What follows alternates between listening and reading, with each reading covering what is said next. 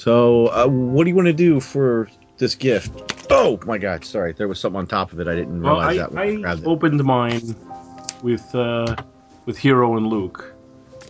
So you might as well open yours now. Okay. So we'll do I a. assume Uh, there was a note in there. Apparently, Ron talked on Dinner for Geeks about how he spent time writing the notes for each one of these that he sent out.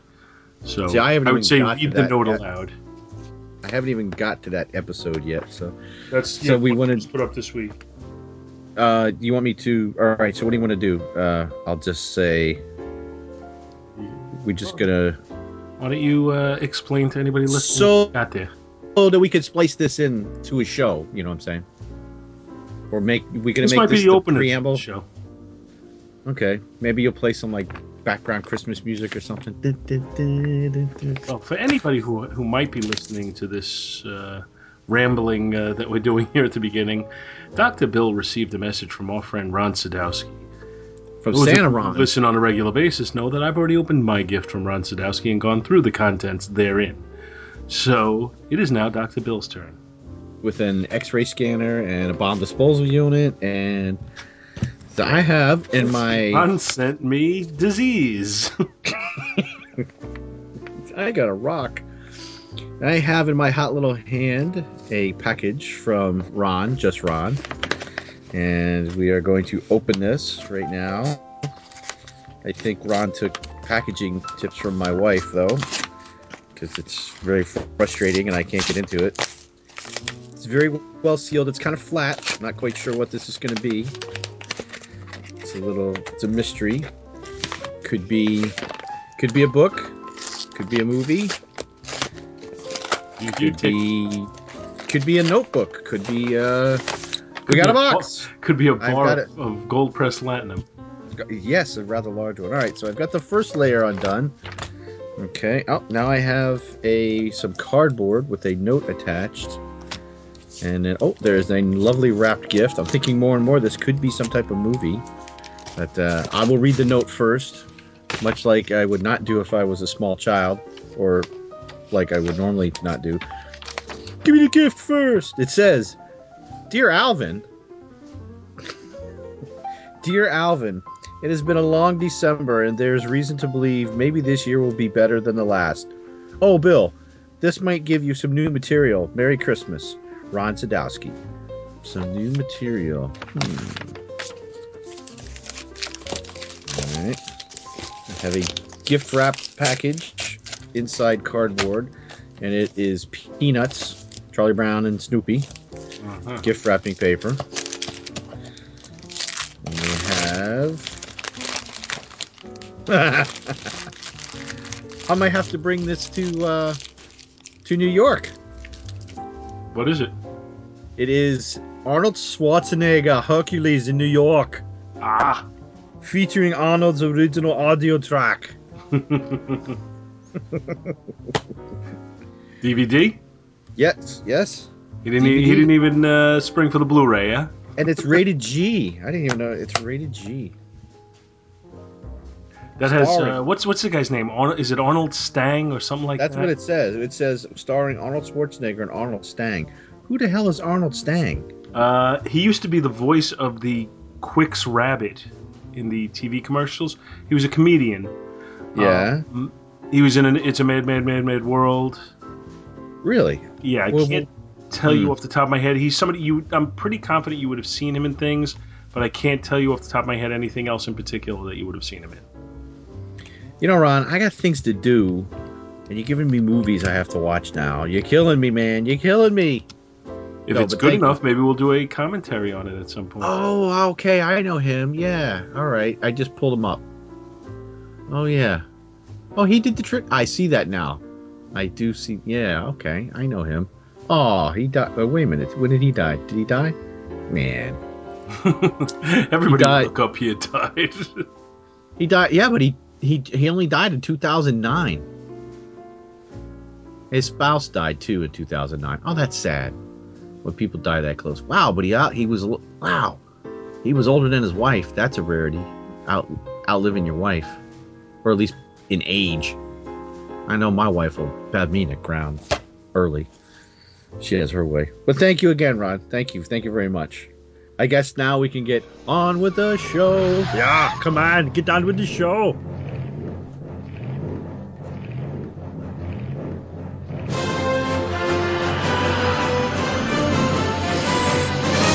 Back to the bin.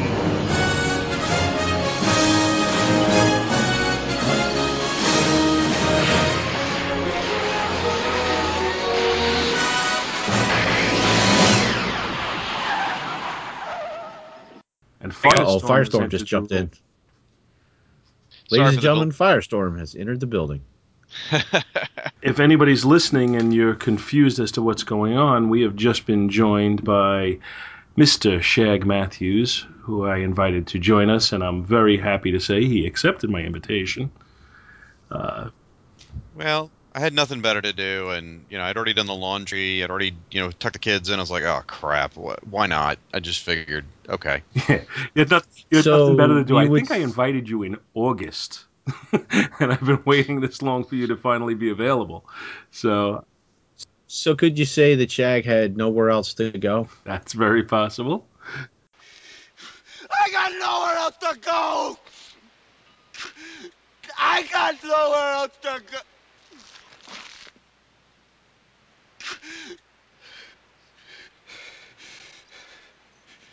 I got nothing else.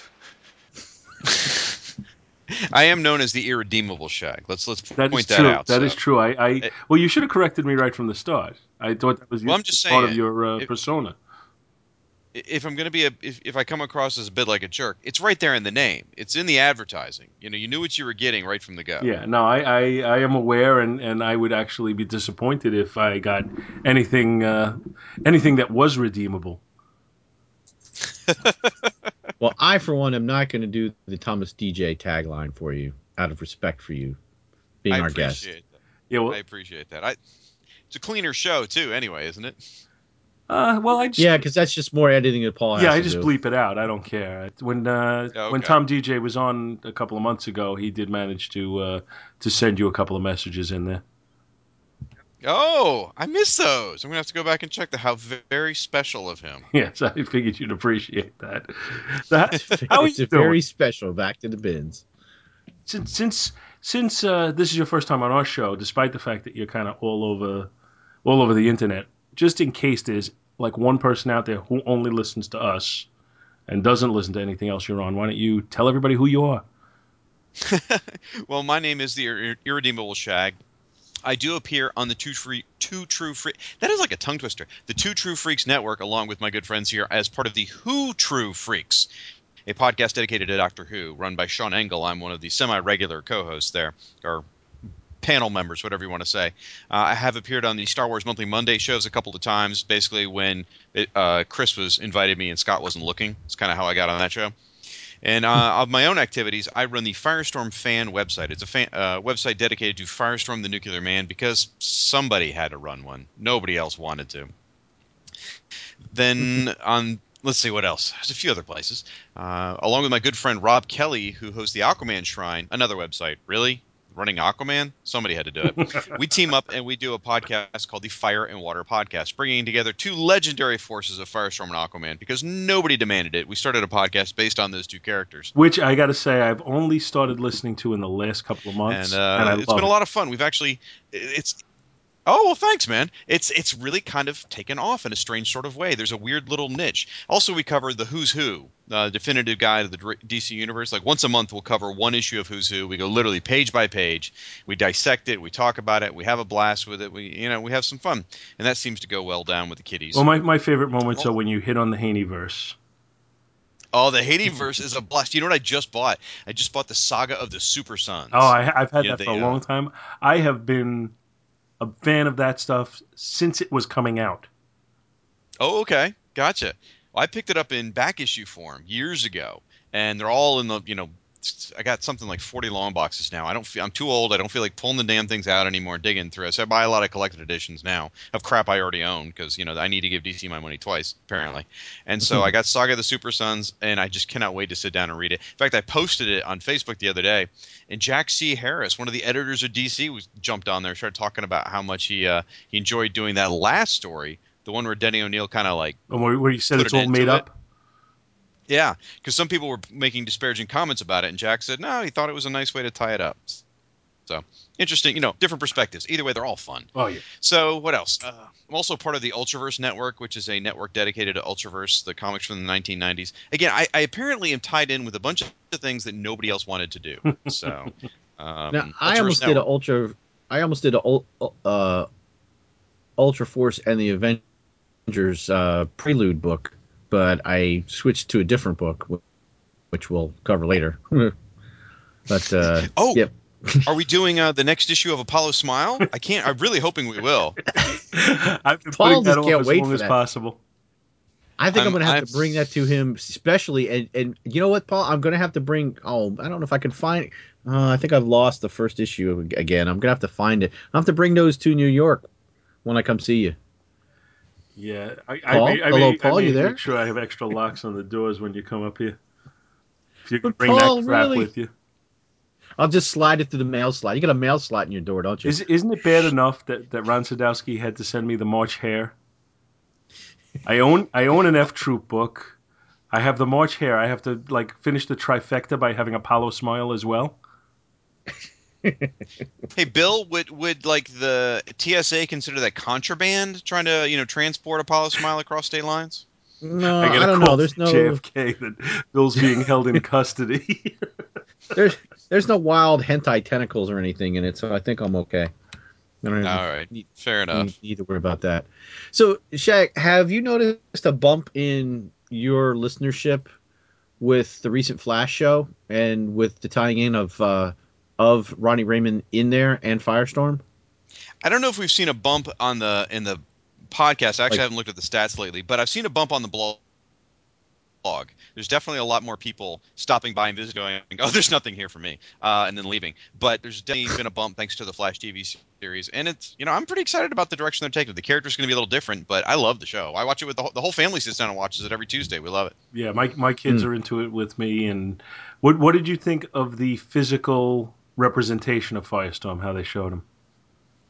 Um, well, so far, you know, it's it's all we've seen him is flaming, which is fine. He looks great. I love the flame effect. Um, I I kind of made my peace with them trying to replicate the classic costume because Firestorm's got one of those costumes that, regardless that I love it, looks ridiculous in real life. Uh, I've Mhm. seen several people cosplay it. God bless them; they look awesome when they do it.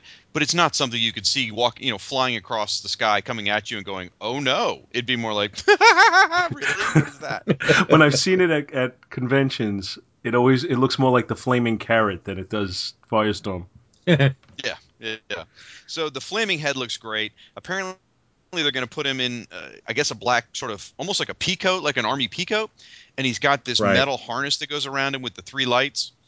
And the darker costume makes sense because really on TV, what's going to sell Firestorm is the flame effect. That's going to look awesome. And if you give him a brightly colored costume, that's actually just going to take away from his look. So if they give him a darker costume with the three, you know, the the nuclear symbol on his chest and the flaming hair and hands, I'm gonna love it. Now, I've seen some pictures of uh, Victor Garber, who I love Victor Garber, um, as Professor Stein, and he's and I've seen him separate from Ronnie. Now, do you know are they going to be merged in the show, or what, what's going on with that? From what I understand, so I've, le- I've read a lot of interviews. The way they've described it is they will be a merged being. They will merge together. So it's possible he's already merged with Professor Stein. We don't really know at Right. this point. That's the Um, right, theory. and I've maybe heard. that's why, and maybe that's why he thinks he's crazy because he's hearing, you know, he's hearing, hearing voices, in his heads. Yeah, Bingo. That's what we're thinking. But apparently, what you'll have is Robbie Amell will always be the body. Okay. You won't see the floating head of Professor Stein like we do in the comics. Instead, what you'll get will be his his body language will change from Ronnie's body language to Victor Garber's body language, and he will speak with Victor Garber's voice. Oh. So Ah. you'll have sort of both of them in control of the Firestorm body at different times. Hmm. So Robbie Amell said he's been brushing up, watching a lot of Alias, trying to mimic Victor Garber's body language. Well, you should just go back and watch Godspell. But that would That's, I, I would that's, say that's, that that's would an uh, early, early reference. Some people may not get that. I mean, I know it, but I didn't realize he was in it. Oh yeah, he was one of uh was he didn't play Jesus, did he? Or was he Jesus Christ! superstar. No, he, wait. He was No. in the story. Different '70s one. Yeah, but similar in its own way. Yes, yes, it was. It was like uh, Jesus Christ Superstar in New York City as a musical. Anyway, we've gone way But- way but- off. Again. I mean, I'm just thinking like if they're gonna go for that type of uh, characterization, which does make sense to me, you will have to have them unmerge at times, or it doesn't make so much sense. What's the point of trying to mimic Victor Garber's body movements and and you know his If you're never whatever, see if him. you never see him as Victor Garber?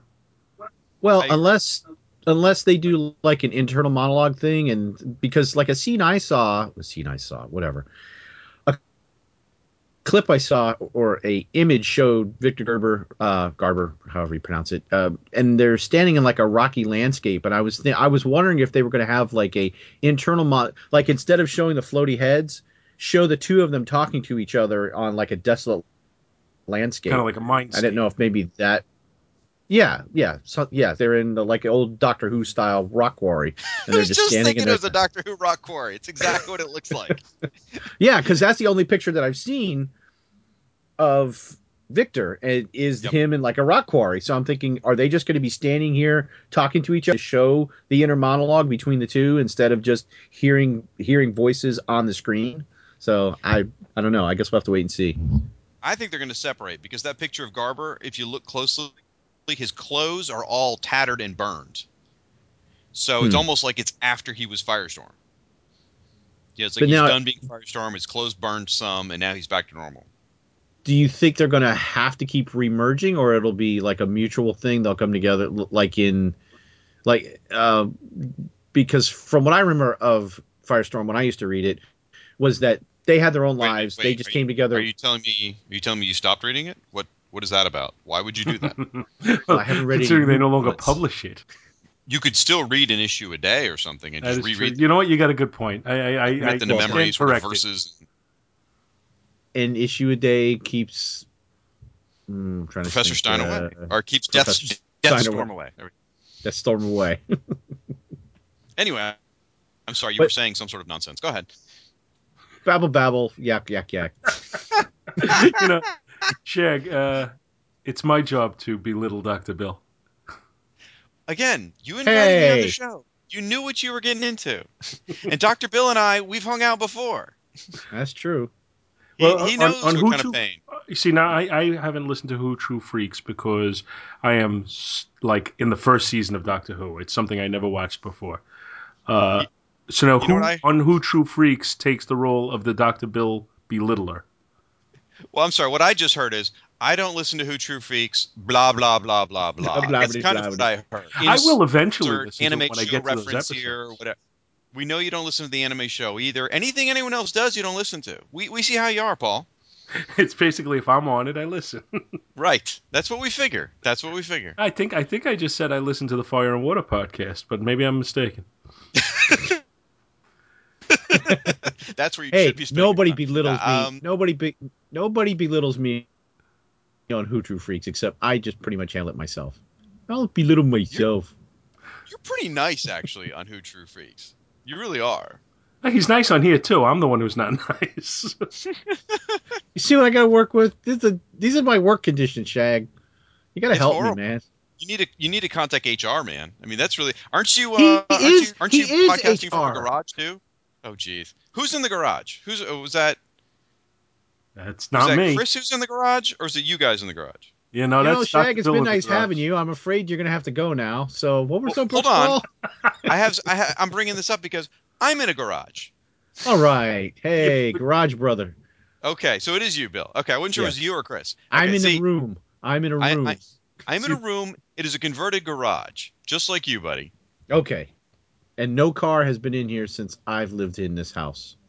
Right. No car has been in this, as far as I know, if in, in since at least the last ten years. So hey, uh, Wonder, Exactly. Wonder Garage powers activate. Twing. Shape Uh, of uh, washing machine Shape plugs of- that are halfway up the wall. Yeah. Form of a Hyundai Sonata. I think I have a new a new uh, a new title for you, Shag. You're, you're the Bill Whisperer. you, you you were able to calm him down and get him in the garage just by talking to him in your tone of voice. He speaks my language. He understands my pain. We do. I do you have to have a space heater in yours to keep warm because it gets too cold? No, I'm just cold blooded, and well, you're actually uh, you're a little bit fur- fur- further north than me. So when it gets really cold, I just put on an extra pair of socks and some sweatpants. It's But it down gets- in the it's it's down in the 50s tonight. It's absolutely frigid out there. Well, you're up in Tallahassee, so you're about five hours north of me. Thanks for that. Now all the freaks are going to hunt me down and kill me. Really appreciate it. Oh, you've said that before. We we brought that up before. La- Maybe last or week, last week, and your home on- address is oh, so- Yeah, okay. last week I had to go to Ballston Spa, New York, which is about three and a half hours uh, north of me. And they told me that the day before I got there, it was 19 below. Oh, Jesus. Oof. Now I went for work, so I, I, I left my house, you know, driving straight to, to the meeting in a suit, and I stayed overnight. But I forgot because I was wearing a suit. I forgot to bring a winter coat with me. Mm, That's Oh. that's the level of intelligence I deal with. that's What- what- vicious. Oh my gosh. 19 below. Luck, luckily for me, it was only in the 30s when I was there. you should have had a parka. I went to Philly for work a couple of weeks ago, and with the wind chill, it was one degree outside, Oof, yeah, and that was just ludicrous, just insane. Mm. It's just how do you live? How do people live that way? Why would you go live at a place where you step outside and you can die? well. I mean, in theory, you could die of heat too. Yeah, it does get hot down here. Yeah, but we can just jump in the water and cool off. Yeah. We have lots of it. See now, is your uh, room uh, your converted room? My asylum. Yes. See, I I have a ceiling in here, and I actually piped in some AC ducts, so I I can actually keep it kind of cool during during the summer. Um, Some with, the- the with- house with was- little AC. the house was uh this room was converted before I bought the house. So there was already AC ducts Oh. in here, but they suck. It's always at least like 15 degrees off the rest of the house in this place. You know, because if- it's if not it- as if well insulated. Yeah. If it's cold or hot outside, it's cold or hot in this room. So I had to turn my space Yep. heater off just because it's too noisy for the podcast. But uh, it, it, it gets downright chilly out here, and I and I, I work from home now, so I work out here during the day, and uh, it's just it's oof, too hot, too cold. You know, the, the spring and the fall are perfect, and I Mhm. bet the listeners at home are like, "This is fascinating." Oh yeah, Yeah. absolutely. we should bring this thing in, Doctor. You want to bring it in? Not it. Oh, damn, you already tagged me. Oh, curse word. Caught me again. Hello, and welcome to Back to the Bins insert number here. And I am Dr. Bill, and tonight, today, whenever you're listening, we are joined by, well, I have my normal uh, tormentor, the producer, Mr. Paul Spataro. Say hello, Paul. Hello, Paul. And we also have the irredeemable one. If you had not heard from the preamble or know by now, that would be the irredeemable Shag. Hello, peoples of Earth. Thank you for having me on your little show. So kind of you. Well, we're, we're, we're very happy to have you here. It's very kind of you to lie to me like that. I know you'd run. I know pretty much you had tapped out every other guest in the Two True Freaks network, and you're like, ah, crap. Shag's about the only one left. All right, let's invite him. There's still a couple on my list, but they've all said no.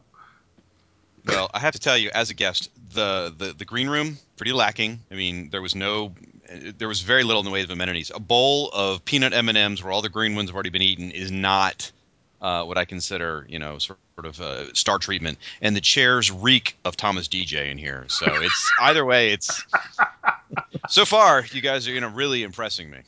Well, you know the green room is in Paul's garage. which which is not part of my house. Technically, a garage is part of your house, I think. Really. Smells of Thomas DJ and motor oil. I don't know. For for property tax purposes, uh, it Oh, I think true. it only counts as part of your house if it's a finished room. That's true. if it isn't considered to be living quarters, it doesn't count. Hey, I live here, brother. I know. So you get to pay higher tax because of it. Go ahead, keep No. bragging on the show about You know, how, how you- that's You know how I get away from that?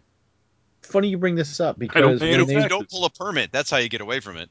nope, nope. Because when they were praising my house, you pulled the, the car. guy was the guy was like he's like well this room is finished but then he looked at the floor the floor, the garage floor, is three inches lower than the rest of the footing of the house, so it doesn't count as a room. It counts as a garage. God, I just negated my own argument. Idiot. Hey, I'm in the same situation. My my enclosed garage doesn't count as a room uh, because they didn't pull permits on or anything, and so uh, the the resale value of my house is less because I have less square footage. So it's like crap. Yeah. So Mm. No. Yeah, but you don't get taxed as much. So yeah, but I it's a want to sell the damn house. I've been in it ten Oh. years. I want to move. I've been in my house for seventeen years, so wah, suck it up. Well, see, I sat down to sign the papers like the the the moment the housing market crashed in Florida. I'm like signing the papers at the absolute peak, and on the news they're going, "The housing market appears to be crashing." I'm like, "What did I just sign? Oh God, no!" So, Well, you know, Paul's got- almo- Paul's got one of those slab models from the Flintstones with the big hole cut out in the side and a big flat roof. I bet he's got the car too. Got those feet. I have the I have the That's- worst calluses on my heels.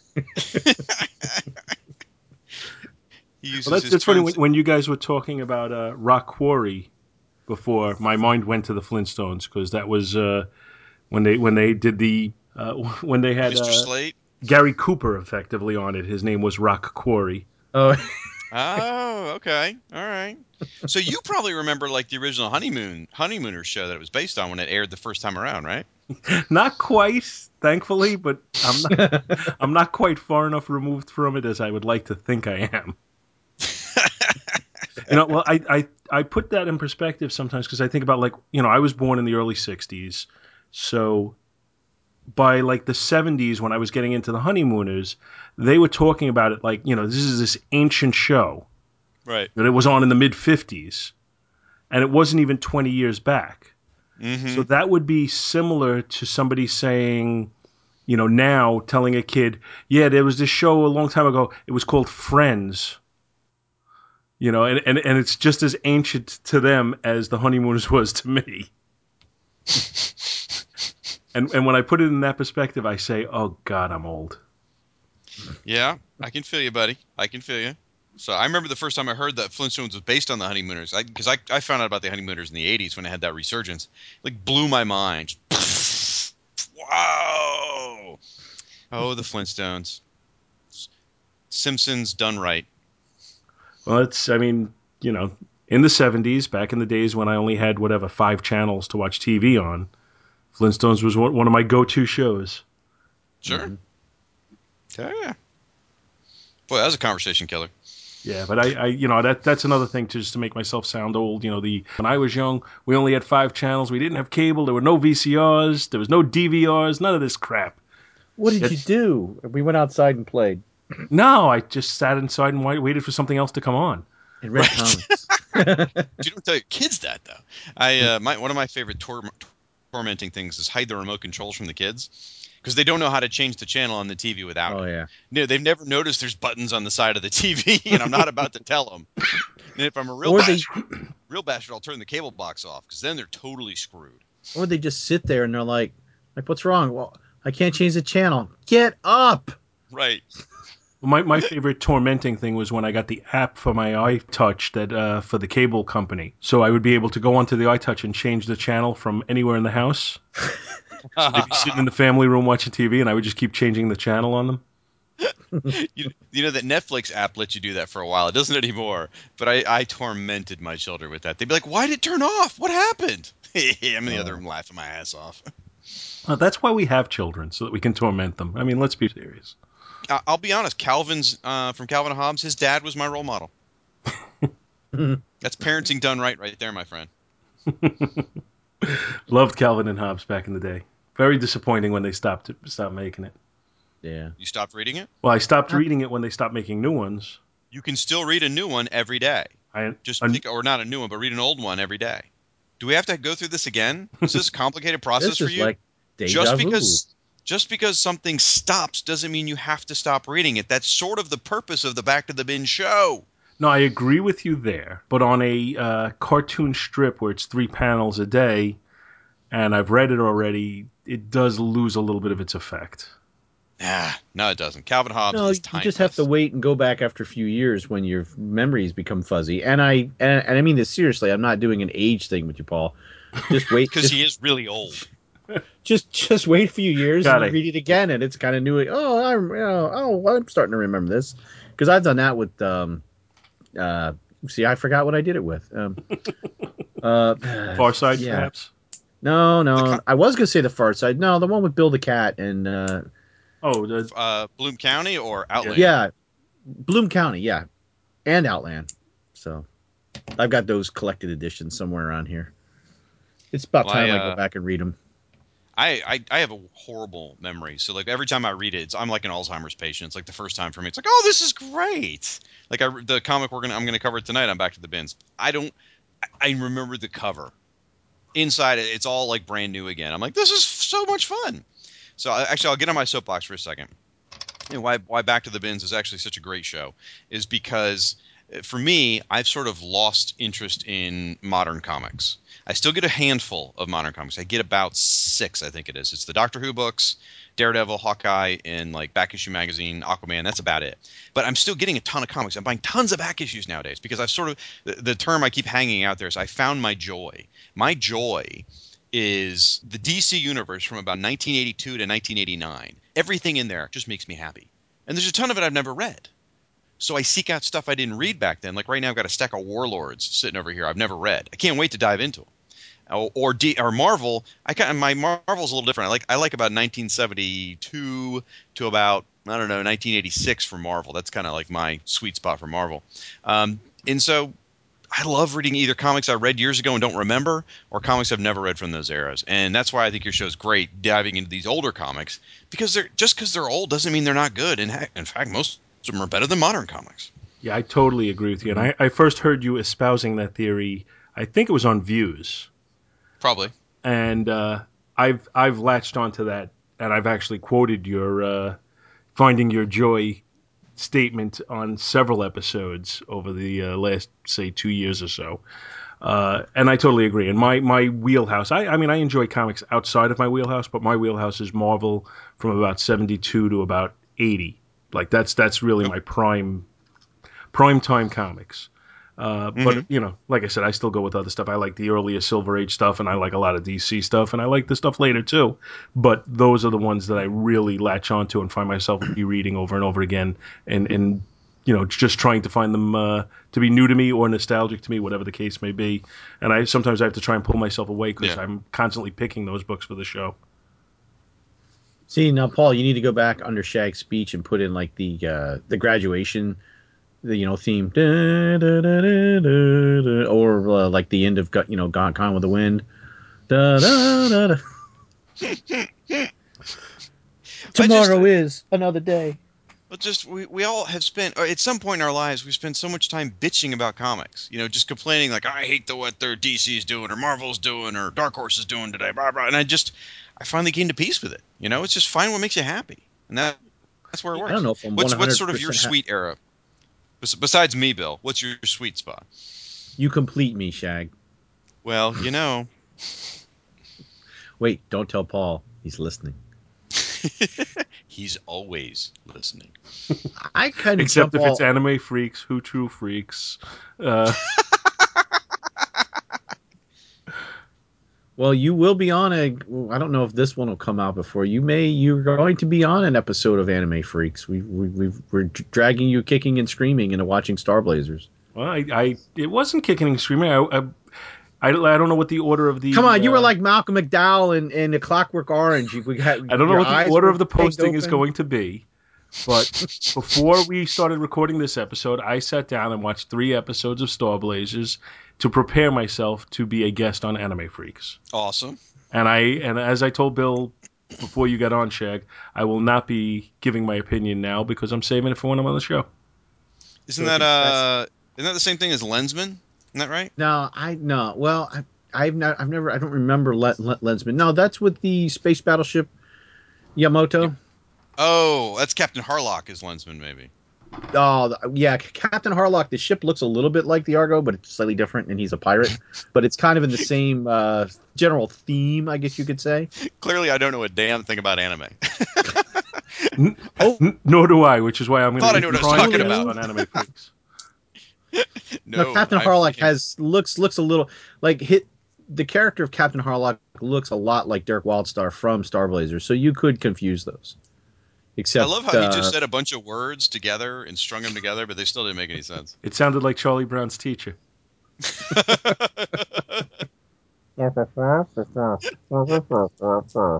no, my sweet spot's the Avengers and always has been. So Hmm. Um, all things Avengers. It's a very and- and small sweet spot. Not lately. They got like 18 books I'm, the I was gonna say no, not really. Oh, so it's the entire run from 1960. Oh yeah, I still love. I mean, yeah. Oh yeah, I always love everything with the Avengers, and and and like I've said before, that that, that I branch out. That kind of gave me my love of Iron Man was from from the Avengers. Funny enough, Cap. uh, That's the one. Like I said before, I've not quite got into it as much. Um, but uh, the Avengers and Iron Man have always been my my favorites, pretty much. And then So, when you go next opinion? into in, into DC would be the, the new Teen Titans, and then branching off, you know, from Crisis to other characters over on uh, on that side. Okay. So, opinion on the brown jacketed Avengers? Oh yeah, that's uh, well, It was a thing. yeah, yeah. It was. Was. I mean, it it fit for the time frame. When you look back, it's kind of like what, but at the time, I had no problem with it because I was reading it as it was coming out. So Yeah. it just it just was like a natural pro- progression. It was cool. It was hip. I want. I would have loved one of those Avengers jackets. I didn't mind the brown jacketed Avengers. I did mind the mutated Wasp, which was a very short run thing. Mm, yeah, that Oh, was yeah. at the end, right The after crossing. The crossing. Yeah. Really not a fan. I uh, that that the Brown Jacket Avengers was actually the era I glommed onto Avengers. I had read a few here and there, of course, but that was the era that I finally became an Avengers fan. So my first Avengers was the Brown Jacket Avengers. Similarly, my first Justice League was Justice League Detroit. So apparently, I picked the underdogs, as we've discussed earlier on the show Well, already. The Black Knight was really weird during that time frame too, because he didn't have the ebony blade. He had like a laser sword. He had, Yeah. you know, five o'clock shadow. Was that when he was addicted to the sword? Uh, I think No, it like might it have was been. like yeah. it was draining Or- his life No. force from him, kind of. Thing? I think that's I think that's why he got rid of the sword and got the lightsaber. yeah, that's it? what Yeah. I mean. Yeah. And then he had a bond with Sersi, and then that kind of Mhm. leads over into Ultra Force. Ultra And Force. see, it all goes back home again. The worst comic book theme song ever. I never saw that It's- that cartoon, So that's why you're not blind. but I did see Star Blazers. and that's why you are blind. Oh, But um bum. They told me to stop watching Star Blazers or I'd go blind. and grow hair on my palms. Oh no, no. Whoa. well, Nova's pretty hot in there, but anyway, that's. uh, Yeah, she was shaking her little uh, tuchus in one of them. A little I don't know what you're talking about, but you're talking about hot chicks, so I, you know, it gets the Nova's thumbs pretty much the only woman you see on the ship. There's a, like only one other out of the first nine, uh, the first ten episodes. We've only seen five other women on the ship, and that was in just one episode. And all the women were yellow, tight-fitting jumpsuits with, and they and they pack heat, probably because they're trying to fend off off the all the men on the ship.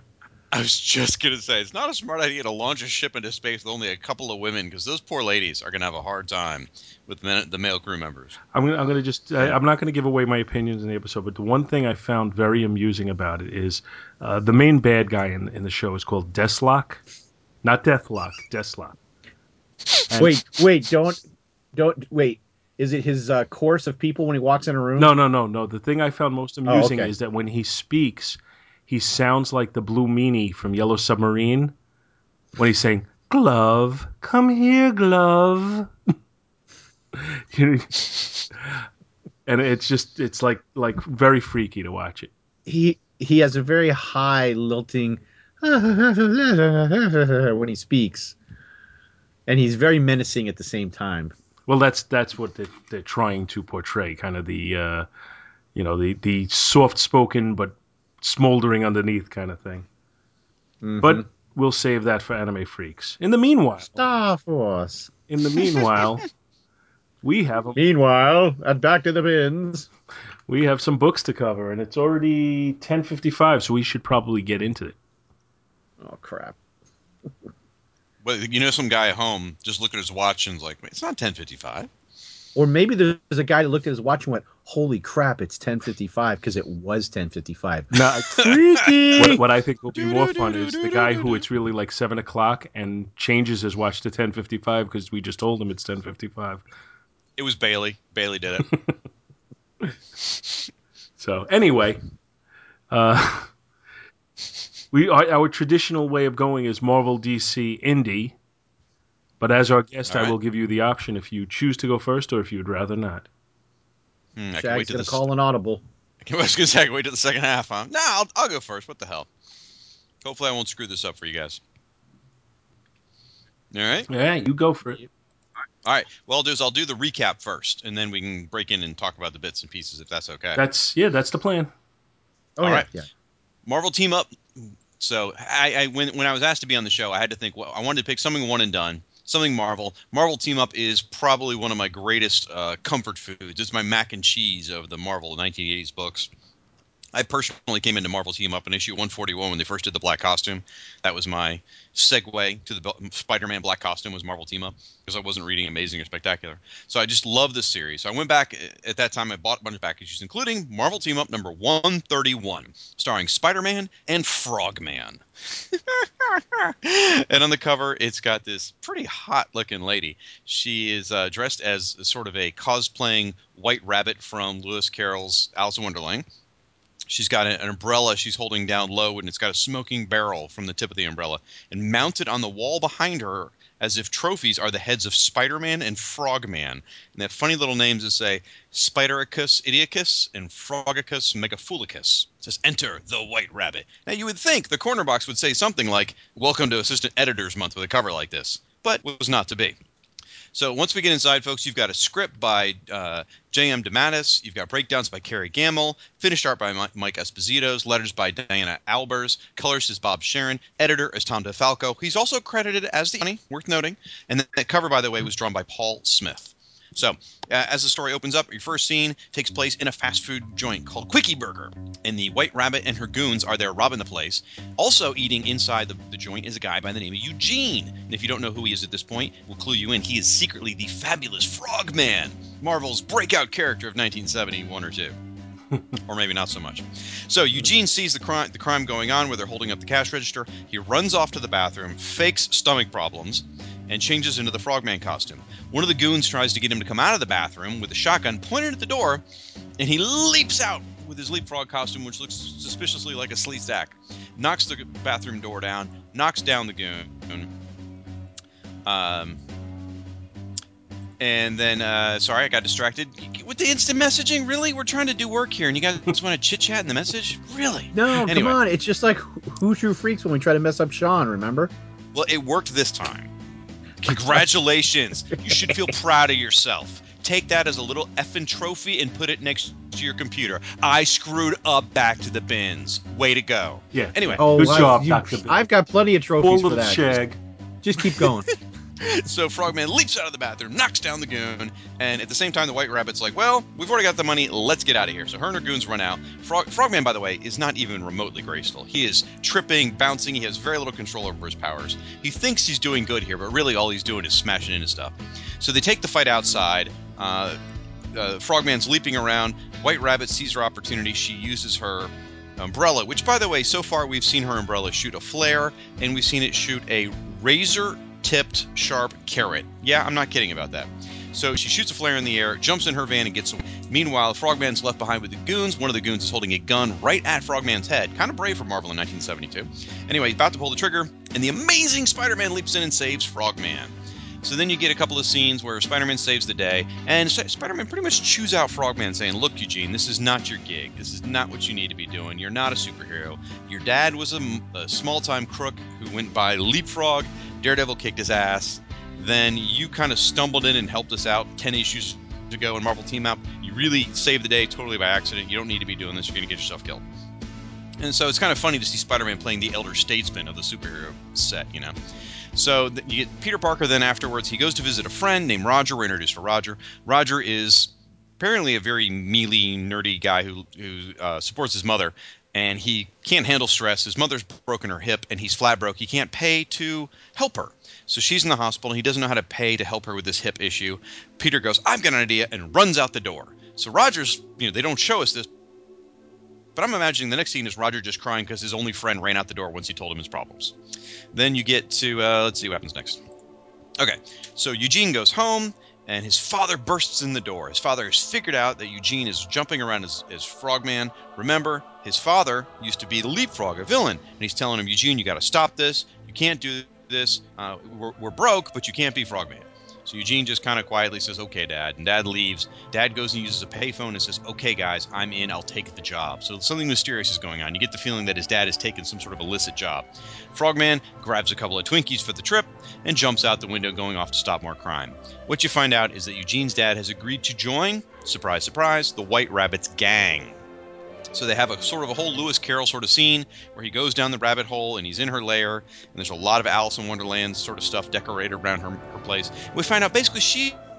Um, besides being super hot, was born super rich. She's married to a she was she was married to a very old rich guy. She had a very sheltered life. She loved books. That's where her escapism was. The old her old guy her husband and the old guy died, and so she used this fortune to create sort of a fantasy life for herself as the White Rabbit.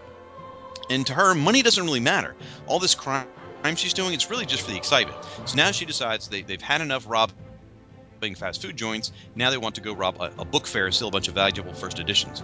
On the way, we see, uh, it, well, she's on the way, I should say. We see Spider Man and Frogman sort of uh, arguing again. Spider Man still telling him, everyone in this book is telling Eugene to stop trying to be a hero. Imagine if that had happened to Peter Parker when he was young. Maybe we wouldn't have Spider Man. Hmm, why can't they just support Eugene? Maybe be his mentor? No, they have to tell him and put him down. So not fair. Anyway, so uh, White Rabbit's driving by. Spider Man and Frogman intervene the van. Lots of big fighting, lots of exciting scenes where they're shooting at them, jumping around. Frogman bumps comes face to face with his own dad, who's now with the hooligans, and they decide to sort of kind of step off to the side while Spider Man is dealing with a lot of the, the, the hoods. White Rabbit takes off with her boot jets. You get a really fun fight up in the air between Leapfrog and White Rabbit. They go flying, they crash into a building, which just happens to be coincidentally the hospital room of Roger. Remember him? His mother just broke her hip. They crash into Roger's mother's hospital room. Roger grabs a vase, knocks out the white rabbit, and therefore he is entitled to part of the reward. The other person who's going to share the reward turns out to be Frogman's dad, who has joined the gang, but really he's working for the police. Can you believe it? So all's well that ends well. The Frogman family gets money. Roger's family gets money. All the hoods are captured, and we have a nice touching moment where the, the Frogman and his dad are sort of toasting, spending their money on a nice dinner instead of paying their bills, apparently. And uh, that's how it works out. Every, everyone ends up happy. he took all the reward money and went out and splurged on, on a real big dinner, and that's it. Blew it on a steak dinner. Way to go, Fro- Leapfrog Senior. so I've been talking for a while. What'd you guys think of this one? You want to go first, Bill, or you want me? Uh, go ahead. Uh, I think it's a fun book. I think I, I see why you picked it. Definitely nothing, you know, that's going to have any sort of repercussions down the line, or uh, you know, inspire anything except for the cheapy bins. But just a lot of fun. Um, the art, I'm not wild about. It's kind of very workmanlike, but it's nothing that really grabs me. Uh, the what's her name? Uh, the the White Rabbit's got these childbearing hips throughout it. I noticed that. Is is it It's wrong that. I'm attracted to the white rabbit? Yes, it is wrong. I'm horribly attracted to the White Rabbit. All She's right, so I'm hot. right there with you. She's super hot. She got those big boots on. She reminds I- me of I like just can't do it Olivia the- Newton John and Xanadu with the with the big leggings. Oh, you're so obsessed with that freaking movie. In the white face in the bustier and like the little cute pink little nose sticking out. and I, I know she got the little whiskers and I, I the ears. can't. I can't do the face. I can't deal with the face. I'm I mean. I'm Where not in- where where I'm is not she in- get? What's where? Okay, if you look on the second page, she's got a collar, but there's no shirt. See, it's it? like a Playboy it's like bunny. right. It's it's like made into the tie, or that that's around her neck. Ah, mm, mm. I'd like this cosplayed. I know, like I, uh, I'm, I'm not into furries, but you know, this could make me think twice. I'm just saying. On page twelve, there's a nice shot too where she's sitting in the chair. I'm just saying. Oh yeah. you know, I think they're trying for you know like the, kind of the uh, you know the, the the the message thing about like how dangerous it is to go out and be a superhero and you know really show that you know it takes a special breed kind of thing. Uh, you know that's why everybody's telling Eugene not to do it. Uh, I mean, it was it was fun, and that that's lately that seems to be the savings grace of so many of the stories that we've covered. If if they're fun, they're fine, and uh, you know alliteration is actually meant there, but uh, I'm just not sure where I rate this thing overall because it is kind of a very forgettable story. Except for the White So, Rabbit. so you're just refusing to give it a grade? Is that what you're doing? No, I'm not going to refuse. When we get to the grading point, I will give it a grade. Okay, okay. I i'm just I'm, I'm still there. I'm still actually up in the air on what my grade would be. Perhaps you guys will influence it. Okay, Doctor Bill. Uh, it's it's a fun story. I mean, you know, it's is it going to be one of the best stories of all time? No, but It's no Makes me Jaws. it, it, it's no Jaws, yes, as you like to say. But anybody that could have a uh, anywhere, anytime you can have an umbrella that shoots carrots out of it, Razor sharp. a razor carrots.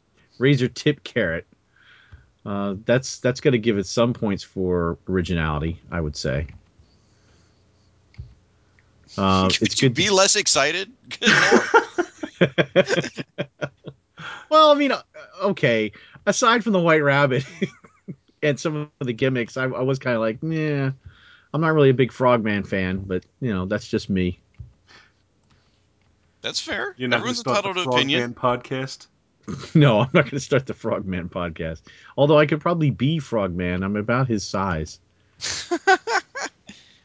Maybe it hits too close to home for me. Maybe that's what it is. All right. it's too well, much I- like real life. I'll be the one to stand up for this book. Okay. This book is an absolute hoot. It's it's it's totally tongue in cheek the whole time. It's never intended to be serious literature. I don't think this was trying to send a message to the kids at home about don't be a superhero. I think instead it was just trying to have some fun with this story and show that Leapfrog, even though he's completely a doof, he sort of saves the day by getting the White Rabbit crashed into the hospital. So it's it's just sort of the clumsy accidental hero who, who does good. And I love those kinds of stories because they're just like you said, it's just fun. And is it mm-hmm. forgettable? I would say yes, except that here we sit 30 years later and I still remember it. I remember it, you know, and I don't remember the content of it, but I remember how much fun I had with it. By the way, I did forget to mention, I should have said it, it is cover dated July 1983. If you want, jump into your DeLorean. And if you want a fresh copy of it, I should say, jump in your DeLorean, head back to April 12th, 1983. That's where you'll find a pristine copy of this book where you can still hear the pages crinkle as you turn them because it's brand new. That's where you want to go. I suspect Any- you could find one in my basement because I don't think I ever actually read this when I purchased it back in 1980. So it's mint. So I think it's I, th- I believe it's in a in a bag with a board and it hasn't been touched since. That's horrible. if- That's horrible. That's a crime. Or if it's in Scott's uh, Marvel Team Up collection, it smells like cigarettes. Yeah, Ah, okay. but I you know y- y- your arguments have swayed me somewhat. Oh, I'm not Okay. done. I'm oh, not done. go, you you you keep going then. Go. So Frogman, he, he, it's funny because he looks like a Sleestak. I mentioned that earlier. He really does. It took me a while to figure out what it is. That He's got that Sleestak look, except it it works for him. Yeah, early on he does look like a Sleestak, but not real much so later. Yeah, it early does on he look does. like a frog, but yeah. And the only thing this guy's got going for him, Spider-Man even says it, he's got mechanized like coils in his feet and a, and a whole bunch of gumption. That's all the kid's got. And yet he's out there trying to be a hero. Y- You know, it's, it's not even to get the money at first, is to do the right thing. Later, it's to get the money. And uh, he does a great misquoting of Superman in the story Truth, Justice, and I can't remember. Um, you know, the, we talked about the White Rabbit. I'd love to talk about her a little more. Just saying, she's super hot. Um, she, in her language, she's she's got that sort of like comic book, hyper intelligent but crazy, pr- ridiculously pretentious speak, which is so much fun. I love characters like that. It's almost like they were trying to set her up like a, as a Joker because she was literally insane. Even her own goons were scared of her. You know, not like a, a '70s you know dangerous Joker, but sort of the goofy Joker. And then uh, what else? I I loved the art in this book. When I saw Spider-Man swinging through the city, I mean it's it's nothing amazing. It's nothing that you're gonna. Uh, that that was no pun intended. But Or um, spectacular. Right, it's not spectacular. It's not even web of. But Well, as you flip through it, you're you're not going to see you know some some amazing panel design. But the scenes of Spider-Man swinging around the city where he's pulling on the web to get him going and whatnot, it looked great. I mean, they really did some nice shots of him swinging around the city, and I love that. I think there's, it's a solid solid work. So let me see if I have anything else worth talking about. Um, now the last thing is just it's funny when I read this, I hear the guy who did Peter Parker in the Amazing Spider-Man cartoon. I hear him voicing these lines in my head. Which, Just which without even trying. The, six, the 66 cartoon? No, the Amazing Spider-Man. No, I'm sorry, Spider-Man and His Amazing Friends. That's what I meant Okay. to say. Yeah, he does. Which was the Amazing art, Spider-Man? Which was the does- Amazing Spider-Man first, and then Spider-Man and His Amazing Friends. Yeah, the art does kind of make him look. He does have that same, somewhat particular uh, or close hair, hairstyle from the Peter Parker from that um, cartoon. Has here kind of has the same hairstyle too. Mm-hmm. Yep. So who who starts with the grades here? Uh, usually we let the synopsizer grade it first. Okay. In in the spirit of fun comics, if you want a fun comic, I'd say this is a solid B plus. Okay. You, you're gonna break. We well, just to, to, to give you, you the, might- we usually break, break it it down down. by- we, we give we give a grade for the cover, All the right, sorry. interior art, the story, and then overall. I, I would have had to listen to your show at least once to know that. Yeah, and- well, it's not a problem. Ooh, Not a problem. It's uh, turnabout is fair play. uh, okay, the cover cover is an A. I have to say, I love that. Paul Smith is an amazing artist. It's funny. It does look like an assistant editor's month cover, but it's it's it sells the message that this comic's going to be silly and fun. You've got stark black background. You've got the heads mounted there. Frogman's got a ridiculous looking logo, and the White Rabbit's. Oh, I think Bill said it. She's hot. Plus, I think she's a ginger, isn't she? Ooh, she is. I have a soft spot for redheads, by the way. So Karen Gillan could play the White Rabbit. Oh God, I have to take a break and use the bathroom. Bye, guys. Ooh, man. Mm. Arr. Hadn't thought of that. And Rory could play Frogman. I don't even care about that. This comic just got ten times better. Wow. All right, so that's my cover grading. Um, art interior, uh, probably a B. Yeah, the, the art's fine. I think it's very serviceable. It's nothing exciting, but for 1972, it's it's what I'm looking for out of a Marvel comic from 1972. You know, unless it's somebody like Kirby Except or it's something, from 1983. 1983. or 83, right? or 83. Sorry, I'm getting my I you know what happened? I scrolled up and I'm looking at our ne- our, our our DC stories from 1972. Sorry about that. Okay. so maybe the grade's not a B. maybe it's a, a really high it's a B minus. There it is. The art inside is a B minus. Okay. And the, and the story is a solid B plus. There we go. Okay. Did I miss anything? no, you got it. Okay. You and me, Bill. Uh, I'll go. I'll give this cover. Uh, well, yeah, for the hotness factor, I got to give it an A plus. A plus, even higher than me. Yeah, well, you know, I like I like rabbits. Tell me about the rabbits, George. Okay, Lenny. Um, the interior art, um, going by our, you know, this is this is again a nice throwback because this is a pretty condensed. There's a lot going on in this book, a lot of panels. It's it's really it's fun to read read the old books because you can you know you really got a a decent amount of story for your money, which I I don't know I I haven't listened to uh, Scott's recent thing about the new Star Wars comic, but I was a little disappointed with that with the how quick I read that. And you know, I was like, man, I paid four bucks for this. God, I feel like somebody took my money again for Star Wars One. But you know, but anyway, that's that's a different that's a different show for a different time. But I, I'm I'm gonna say with the story, I too will give this a I'll give it a B minus for. Well, wait, wait. What was I saying? Art or story? You, sk- you didn't finish art. You started talking Yeah, about it, and then you didn't finish it. He's stuck thinking about Karen Gillan as the rabbit. I derailed myself. Anyway, okay. Whisper to him, Shag. Whisper to him. Tell me what to say. Feel the garage. Feel it around you. Oh, Think about Karen Gillan in that rabbit costume. Mm, it's garage feng, feng shui with Shag. Well, that was tough to say. it's garage talk with Shag and Bill. Uh, that's right. That's right. I'm in a garage. I'll admit it. You broke me, Paul. You broke me. We're both in garages. I'm there with you, brother. Solidarity. All right. Yeah. Power to the garage. Power to the geek garage. Oh, that's a that's oh that could be a show, the Geek Garage. The, mm. So, uh, art. I'm gonna give the art overall a C plus, and the story for the fun factor, I'm gonna give it a B. So it's gonna average out to probably uh, mid to high B for the overall book. Okay. So now I, I get to be the one dragging us all down again, like All right, as is my want. Nelly look. naysayer. Look, is th- is this? Think about it in terms of is it like Apollo Smile? No, it's no, not. No, no. This, uh, ju- you know what? Don't worry. it's- I'm not. but I'm it's not no gonna, I'm not gonna Jaws. disappoint you here. It's no it's no Jaws. No. you know what? I'm giving. I'm giving. What's the name? White Rabbit. Credit for the furry boots Yeah. Because Oh, yeah. The jet. because the I think jet they do add to the hotness factor. Because the white face thing that kind of takes away from it a little bit for me. I I, I don't need the animal face. it kind of reminds me of the uh, the scene in The Shining with with the people at the party with the the masks and everything, and it just kind of creeps me out a little bit.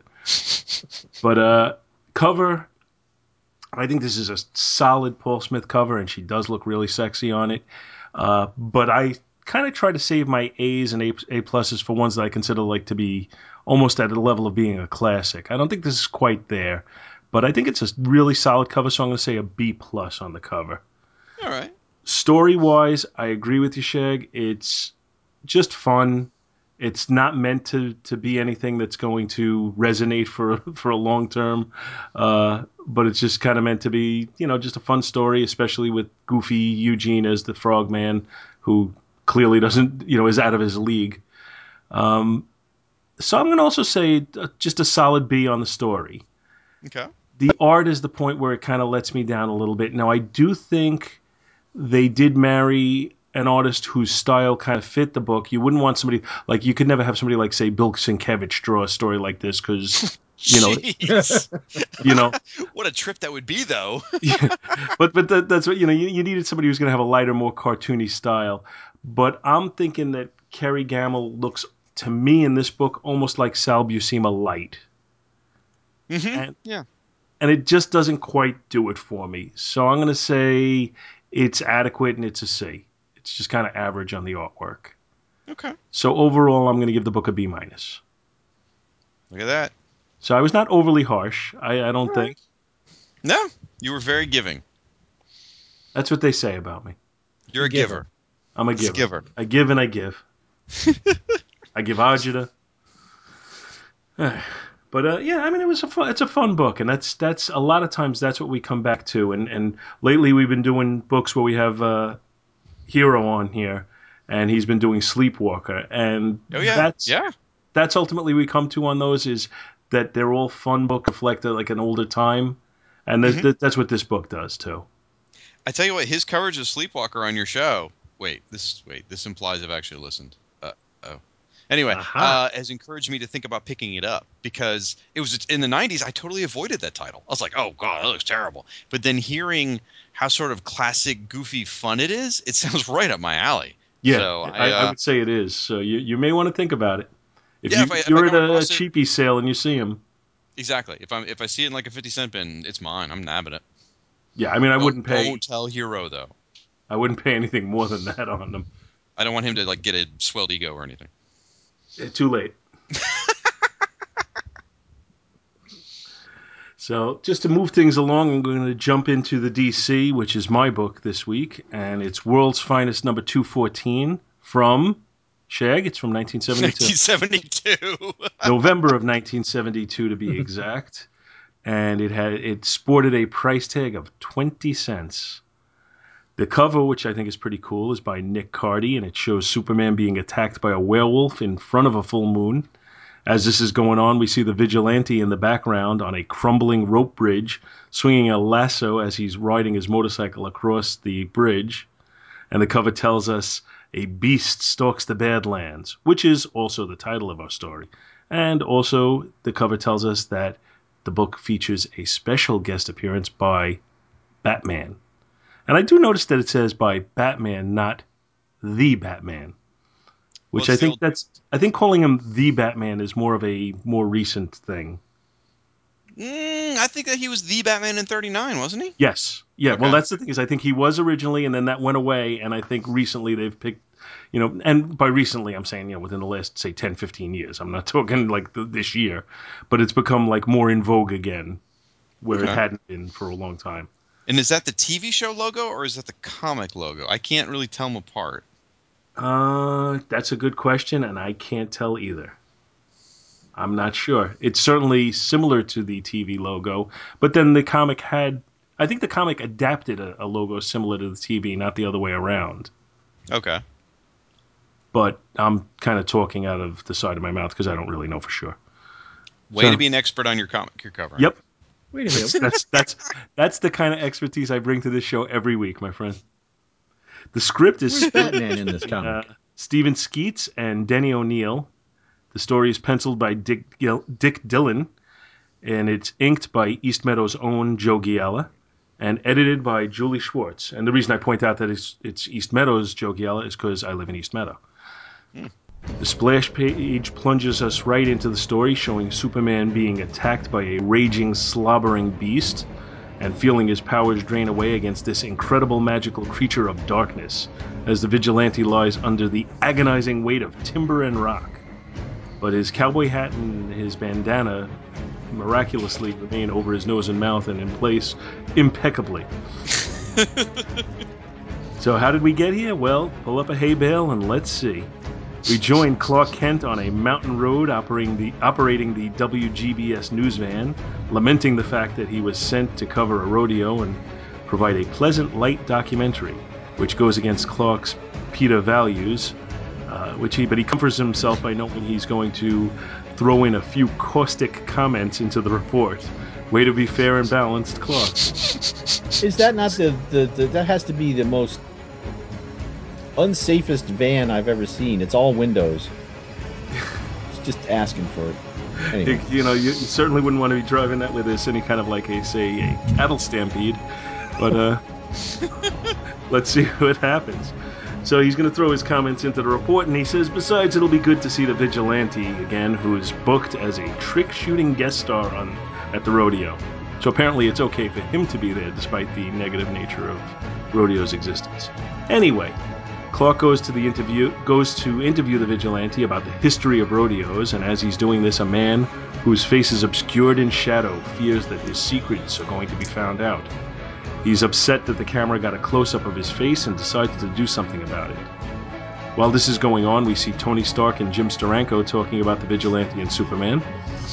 And then we cut back to the mystery man who makes his way to a pen with hundreds of steer in it. He cuts the rope holding it closed with either a small switchblade or a penknife. I'm really not sure which one it is, but either way, it's a pretty feeble way of holding hundreds of cattle in. Uh, so the herd heads in a stampede directly towards the vigilante, Clark, and the camera. Oh, yeah, and uh, hundreds of spectators who are apparently all paralyzed. Every single one of them is paralyzed with fear and unable to move. The villain of our piece sees what's happening and immediately regrets his actions, so we know he's not a totally bad guy. In all the confusion, Clark makes his way into the news truck and changes into Superman, which also begs the question, as Bill said, that since the van is all windows, what good does that do us? Anyway, he says that the camera was trampled, so he seizes the opportunity to have Clark report into his microphone on Superman's actions using, oh, I guess, super ventrilo- ventriloquism. And so he takes some heavy duty wire, and in a move that I think defies physics and logic, is able to use that wire to lasso the entire stampede. killing all the drag them back cows. to the Oh, pen. sorry. I'm sorry? Killing all the cows. Yeah, that's you Oh, know, absolutely. probably slicing the one in front's neck clean off. But uh, he he, uh, he comments to himself about losing some of his strength, which makes me think that this might be like dead in the middle of the Kryptonite No More era. Well, that was supposedly to, just. Um, that's part of why I know the numbers because I looked it up. That's 1971 supposedly, so this would be just the year later. Yeah, so know if still be in the point where he's depowered to an extent, I guess. Now, see what happened was the cows had eaten some kryptonite, so it had come out in the cow patties. So that that's all I'm saying. Is this that episode of Misfits of Science? that was uh, what's her name was in there, wasn't it? Uh, Courteney Cox? Uh, yeah, yeah. Jim, and Jim Carrey and Anthony, not Anthony Michael Hall. Jim Uh, Carrey was not in that. yes, he was. So he wasn't. Wait a minute. There was some. I'm some. gonna have, I'm one gonna episode, to side with not a Shag on regular. that one. Wait a I'm minute. pretty sure he was not in Misfits of Science. Okay. Hold I hate on. to brag, but I am a bit of an expert on the show. Now, he may have been in an episode, but he certainly was not a regular. Are you thinking of Dean Martin's son? I don't know. Hold on. I'm looking it up. Dean Martin's son. While you do that, I will continue with Kevin my. Peter Yeah, let's talk about that's the right. comic. Yeah. You, you look that up though. We'll, we'll be waiting. So anyway, Superman returns to his Clark identity and starts investigating, which is exactly what the vigilante is doing at that point. He saw the man who turned the critters loose, and he then saw him hightailing it away with a purty gal following him. So as he follows, he sees a dust crowd, which means there's a wingding of a storm brewing. This is the way people speak in the uh, Midwest, apparently. He makes his way to a spot and eaves- eavesdrops on the two. And the man who set the cattle free and his girl Martha, who looks kind of like Wrangler Jane from F Troop, uh, he tells her that, that if she loves him, she should put a bullet through him. and she amazingly agrees to do that. But Vigilante shoots the rifle from her hands, and as they argue, the moon starts to rise and the mysterious man runs off towards an abandoned mine. Luckily, there's always an abandoned mine around. Vigilante tackles him, and as he lies on the ground, the man transforms into a werewolf. He throws Vigilante off and runs off himself. As Vigilante takes aim at him, the woman, you know, the one that was just about to shoot the guy and kill him, she kicks the gun from his hand. And the two of them follow the werewolf into the mine, where he basically gets the drop on him because he jumps out from behind them. Vigilante spins around and tries to shoot at him, causing the mine to cave in on them. At this point, we look back in on Clark, who sees that the rope was cut, and based on this, he somehow reasons that it, someone must have wanted to destroy the film and the camera. That's a nice leap of logic there, but I'm really not sure where you get there. Uh, he changes back into Superman, saying that he knows someone who, with the facilities to help help fix the film, and no sustained mystery here as we cut to Batman battling a group of criminals. Superman waits back and lets Batman take out the bad guys and then asks him for his help. He repairs the film and is able to tell that our mysterious man has the unique classical look of someone who suffers from lycanthropy. That's just an amazing ability, right? Well, he's Batman. He's been studying supernaturalism. Apparently. Superman immediately heads back, flies high, and spots the vigilante's cycle, and uses his X ray vision to see that they're trapped inside the cave in. And then we cut inside, whew, where the vigilante is trapped under a half ton of rubble by his figurine. The woman is unconscious, and the Wolfman is stirring. He starts to move towards the woman, and Vigilante shoots him with no effect. As the Wolfman raises a paw to strike, Superman quickly grabs him and slaps him. But that really doesn't have any effect on him because Superman is vulnerable to magic, so apparently his super strength doesn't affect the werewolf. Yeah. Uh, the two battle as the vigilante looks on. The woman who's barely conscious clues the vigilante in to the fact that there's a silver bullet. Vigilante has to use a belt to pull the rifle towards him, and then he doesn't have a clean shot, so he uses the wall to ricochet the bullet and hit the Wolfman, killing him. Vigilante feels bad, but Superman is pretty dismissive of this because we all know Superman kills at the drop of a hat anyway, saying at least that he died a man and not a wolf. And That's that's, how- our story. That's how we handle werewolves, folks. That's what we do. Get that shit done. Whoops. It- Sorry. There's no point, no point in like trying to just restrain him and see if there's any kind of cure or, you know, the Kill it. Kill the 29 beast. days a month that he doesn't turn into a werewolf. Maybe let him live live a good life then. I I know, don't. Put because- it down. That's I what know you do with because werewolves. just you know, just imagine if we did this to other things that got angry once a month. Hmm. oh shit! just saying. Just saying.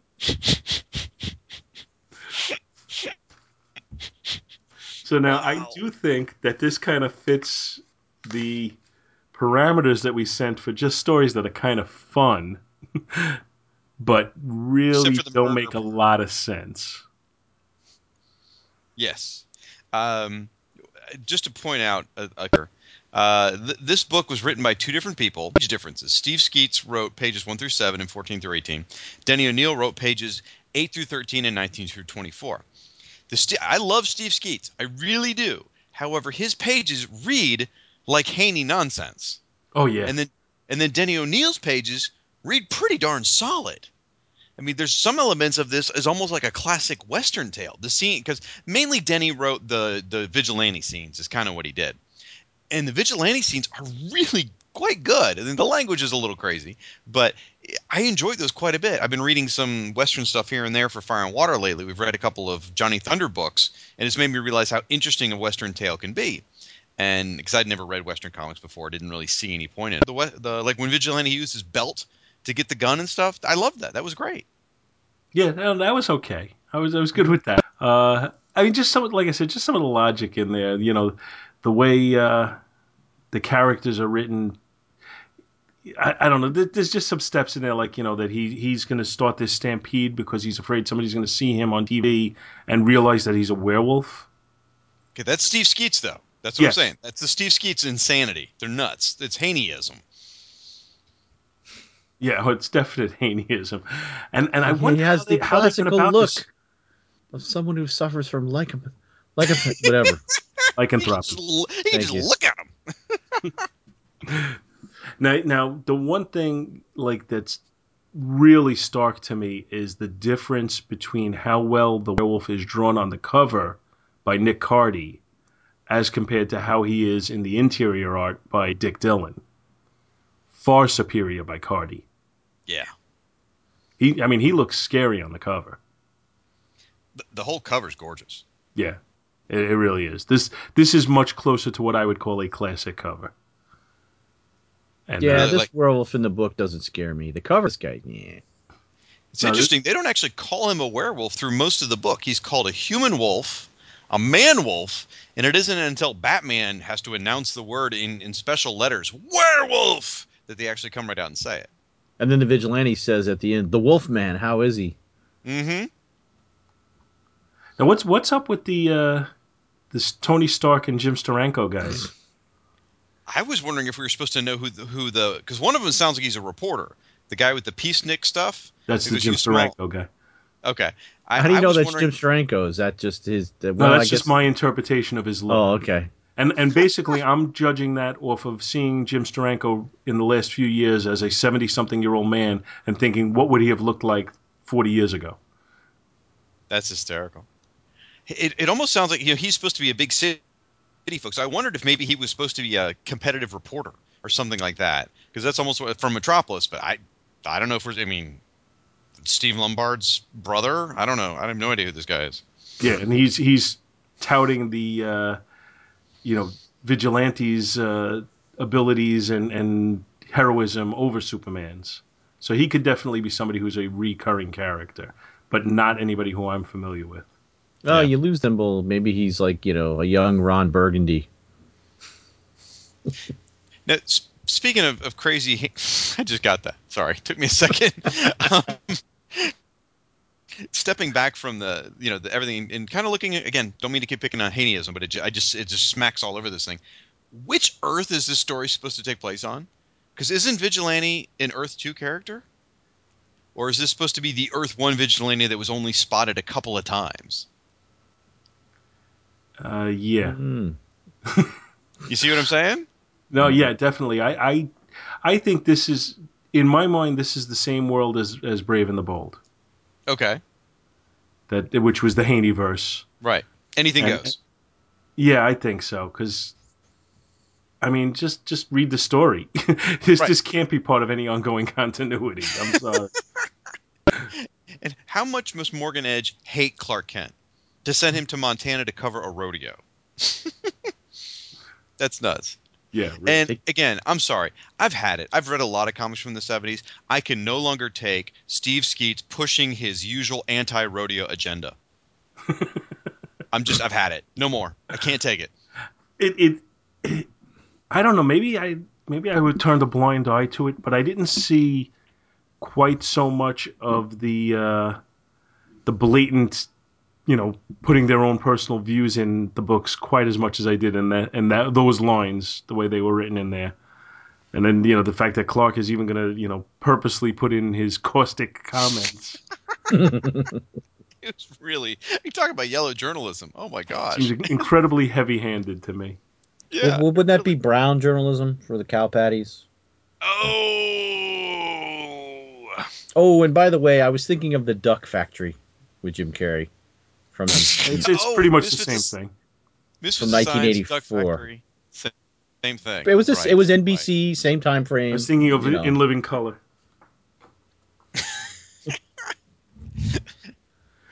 But and, and- and I mean, to me, the, the most blatant thing in this is the absolute disregard for the fact that Vigilante had to kill the man.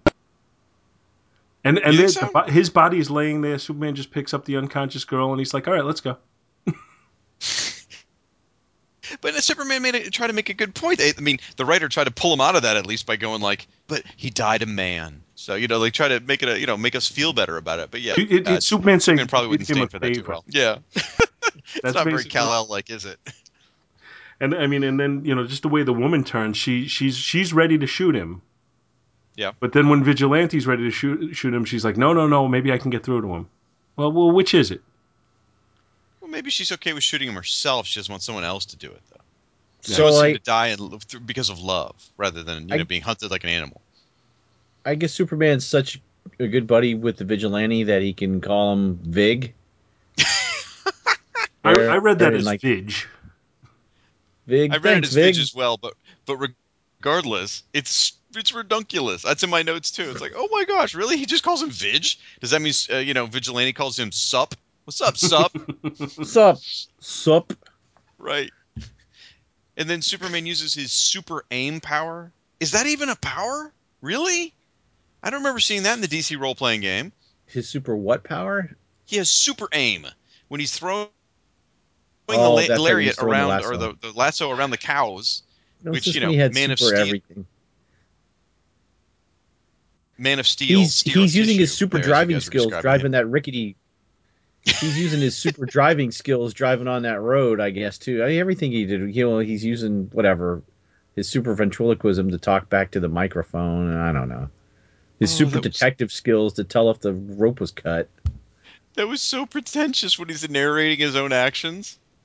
Or I don't know if pretentious is the right word. Maybe. Oh, he called him Vig. just- He called him Vig twice because he did it earlier when he's picking up the camera.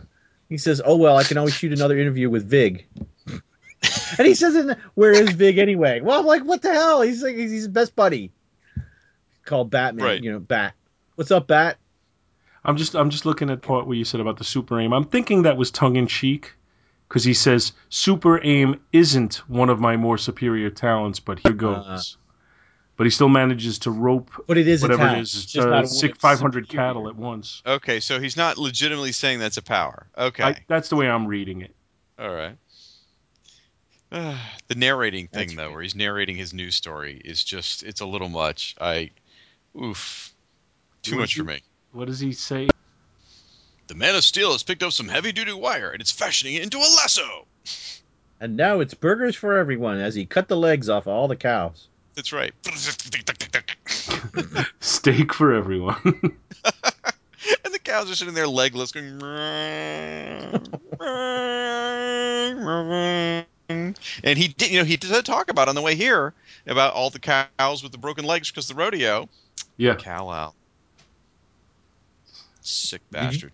Did you just say cow L? Cow L. That's even funnier. Cow L. Super cow. Cow L. That's what they called the cows after they ate the kryptonite. Remember?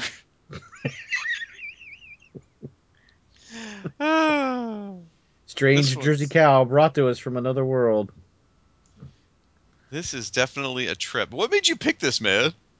I don't. You know, I, I just try to pick something that was a little off the beaten path, something I hadn't gone after before. So I thought this is a good one. It's different. Yeah, it definitely is.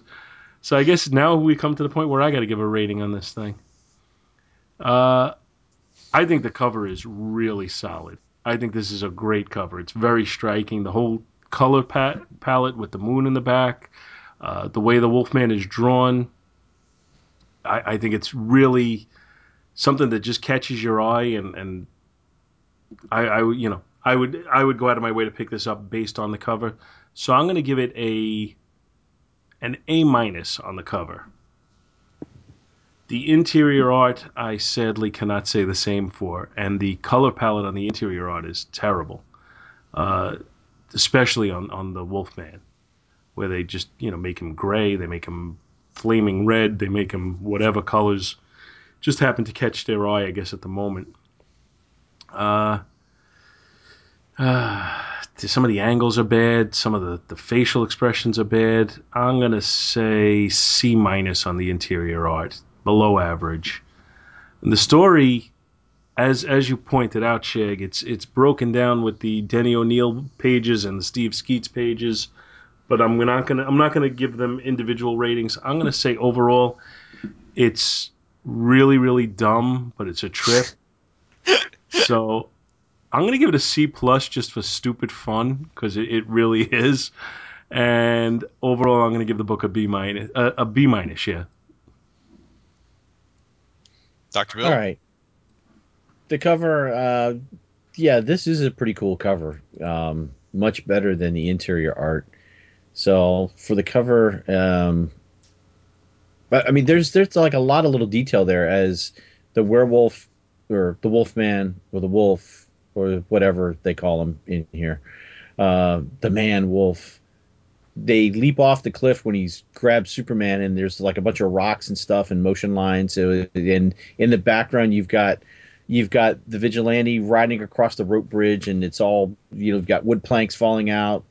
Uh, it's I'm I'm I'm going to give this cover.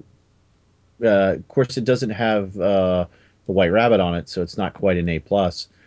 So now, if she had been standing at the top, it would be it would just that would have been it. I would have been done for the evening. Um, so I'm going to have to go with a uh, an A minus as well.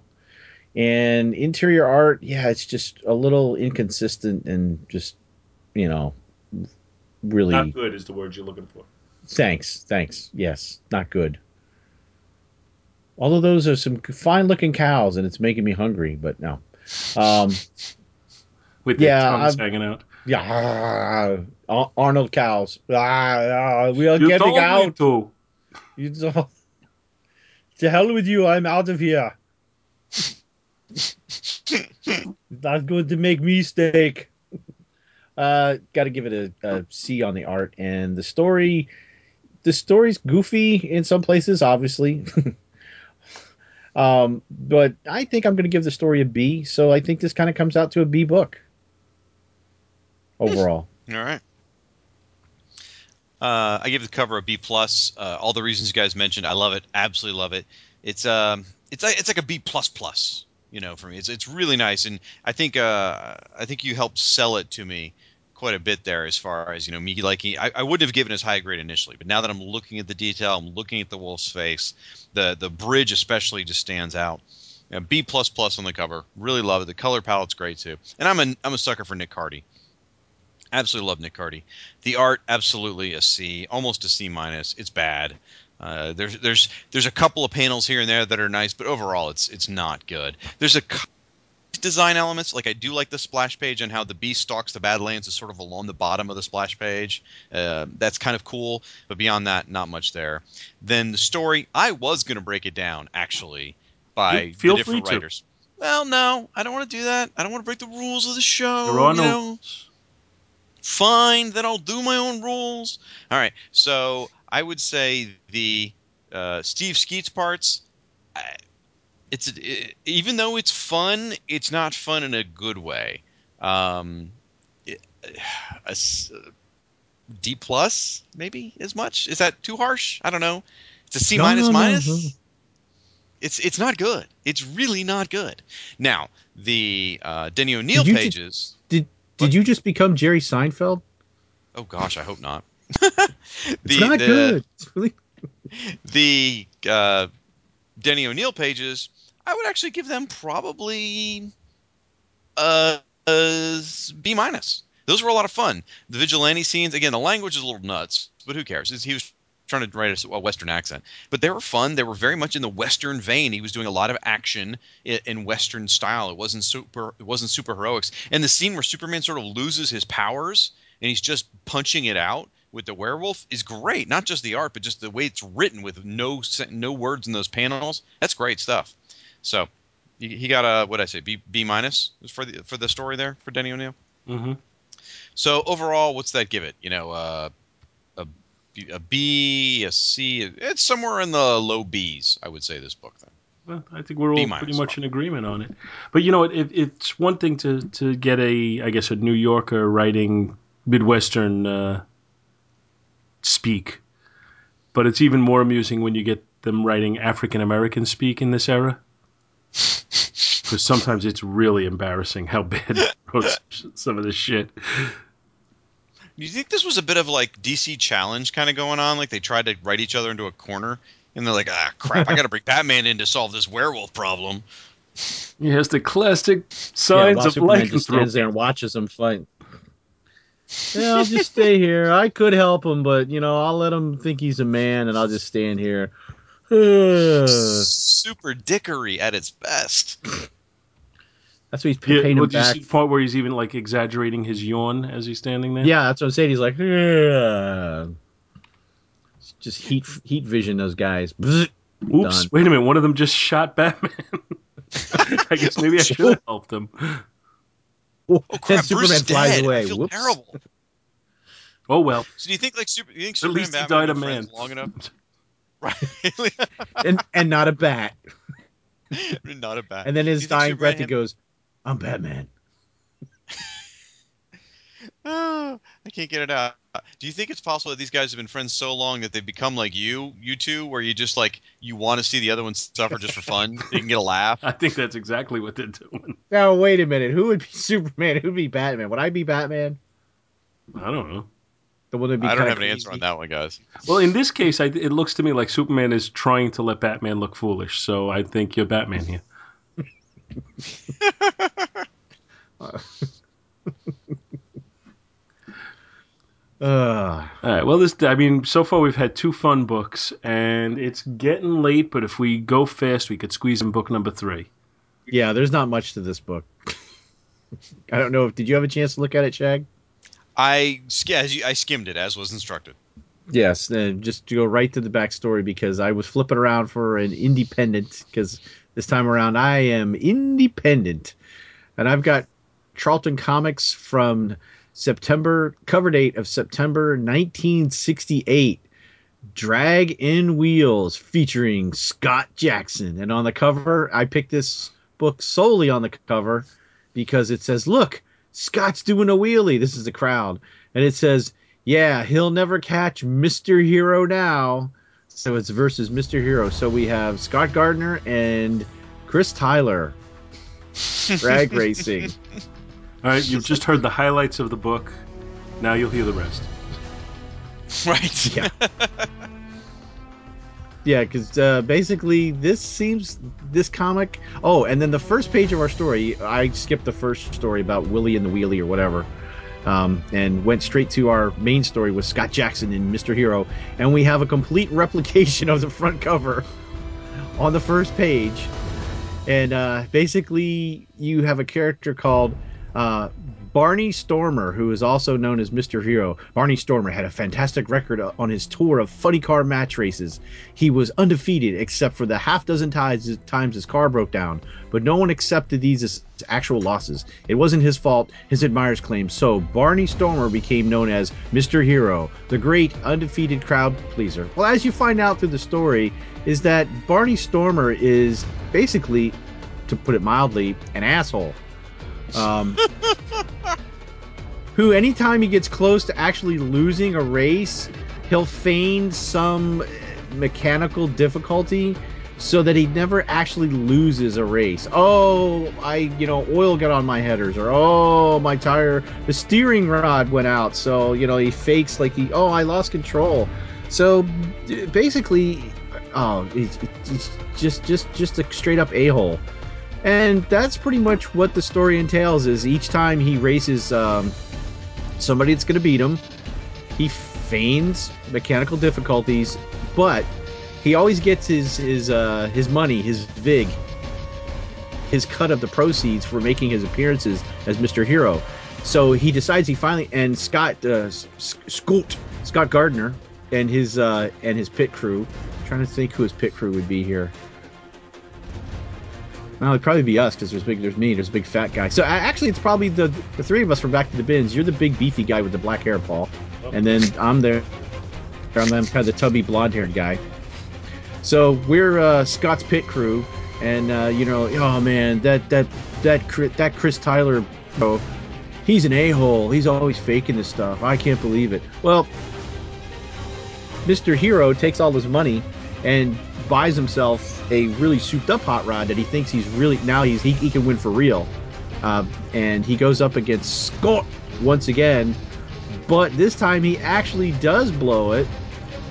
Um, it, they're tied one and one, and um, go, going into their last race because in their second race, um, Mr. Hero had taken out the Christmas tree light for the uh, for the drag racing, and uh, basically starts to get ready to win. And and hey, guess what? Lo and behold, much like a Twilight Zone episode, he actually has a mechanical difficulty and crashes and trashes and trashes his car. And now everybody says he's a real hero, but he's like, fat load of good it'll do me. My car's totaled now, and I got no bread to fix it. The end. Wah, wah, wah, wah. And that is pretty much what this story entailed. So it, it was a quick one, but uh, I not have never had read a actual uh, magazine or comic about racing. This like uh, you and I both mentioned prior to the show, Paul, that this was kind of like a this was like a comic book for guys who think they know stuff about cars and but don't really. but don't really. yeah. Probably true. Probably true. I mean, I'm, there's- picturing, I'm picturing like like you know like a ten year old kid who thinks they're you know they they have the uh, STP stickers on their uh, school books, you know. yeah. Pretty much. I remember going to school with people like that. Oh yeah. I mean, I mean, they do give some descriptions of cars, which uh, they, you know, maybe the maybe the Comet looks a little like it should, and the Dodge Charger a little bit, but uh, and then uh, uh, later on he's got a what is that? I mean, there's there's you'll be reading, and then they'll just throw in mechanical jargon about you know casters and the oil level and the engine, and you're like, what? Did I suddenly slip into a uh, a Mopar magazine? What's going on here? Now, I mean, some of them, some of the cars look like the one at the beginning of chapter of uh, part two. That drawing of the car looks looks pretty cool. I wouldn't mind owning that vehicle. But uh, did they have? Did he have to cut out and put like the seat?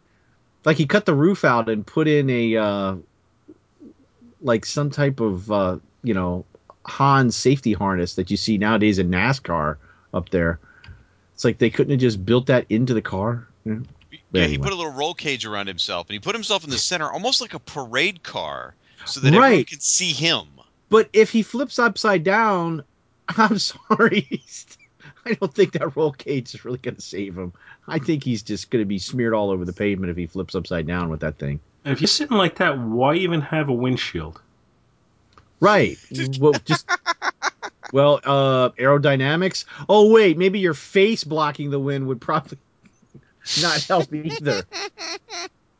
You mean while you gotta you know you gotta like sit with your, your like your butt all the way up front so you could reach the gas pedal and stuff because you're all the way in the back. Oh seat? yeah, I I didn't even think of that because where he's at, he's literally in the back seat of the car. So what did he have extended um, pedals put in, or I mean, Oh, how yeah. much did he modify this car? Or he's got giant wood blocks on his feet, like they like in, in Indiana Jones and the Temple of Doom. you call him Mister Hero. Mr. Hero, get our stuff. Oh god. Uh, So We- the thing uh, that disturbs me the most is the cover, because you, I didn't, I, I, I just assumed it was exactly the same drawing as No, that it's, first it's page of the story. different. Well, the creepy thing is, it is the same drawing, but so what someone has done is they've cut out the blue car in the forefront and turned it about 10 degrees further counterclockwise, and that's it. If you really look at the two next to each other, it's Well, it's on- recolored, It's recolored because it looks like they're on dirt in the first one. right? But the car, the blue car, is just tilted a little bit more down. That's it. That's the only real difference. Yeah, yeah. It's, Why would someone take the time to tilt the car down? Very strange. Now, did Goodyear have to pay for product placement? I? They are. Uh. They sponsor this, maybe? This piece of crap? This flaming piece of crap? I'm just trying to see if there's. I mean, there are there are car related ads in this magazine. oh So yeah. wonder- I'm trying to see if Now- there's a Goodyear one. Here, here's one now. 30 days of driving on a single tank of gas. Even more startling. Now save up to $16 a month. Up to $16 a month. Well, back then, gasoline. Yeah, what, I know. What are we talking In 1968, gasoline was probably about 25 cents a gallon. Up to 50 gallons of gas each month without changing a single part on your car. And then it just goes into the fine print and you can't read anything. Or, well, it, I wasn't even a bother. But yeah, there's like that ad. There's, uh, of course, we have a Muscle Magazine ad. You can buy uh, Chevys, Fords, and Dodges below wholesale price. Where's that at? Um, page 34. Oh, okay. You didn't believe me? Learn to play the guitar. I thought you the were lying. I thought you made the whole way. thing up. There's also an ad in here for Dolly Parton's Dollywood. It's on page 97. What? Mine only goes up to 37. What's up with the guy who's waving the flag? How's he standing like three feet in, in the sky? Because he, j- I guess he Jumped. He's so excited. He jumped. But he doesn't look like he's jumping. He looks like he's just well, floating. you know, because because the panel prior, he's crouched. See, he's getting ready. Yeah. I, I thought he was And- taking a dump. on the Whoa! road. He's he's he's like the standing high jump champion of the world. Because he's literally he's got to be at least you know, unless that's just an extreme camera angle and he's only like six inches off the ground for all that effort. I I think he I think the guy jumping blew something out. you know, because look at his face. He's like, "Ah." See him You know- being taken away later by an ambulance. Bill, yeah. I'm I'm thinking it's getting kind of sad that you are making every effort you can to try and find a book that's worse than Apollo Smile. What do you mean by that?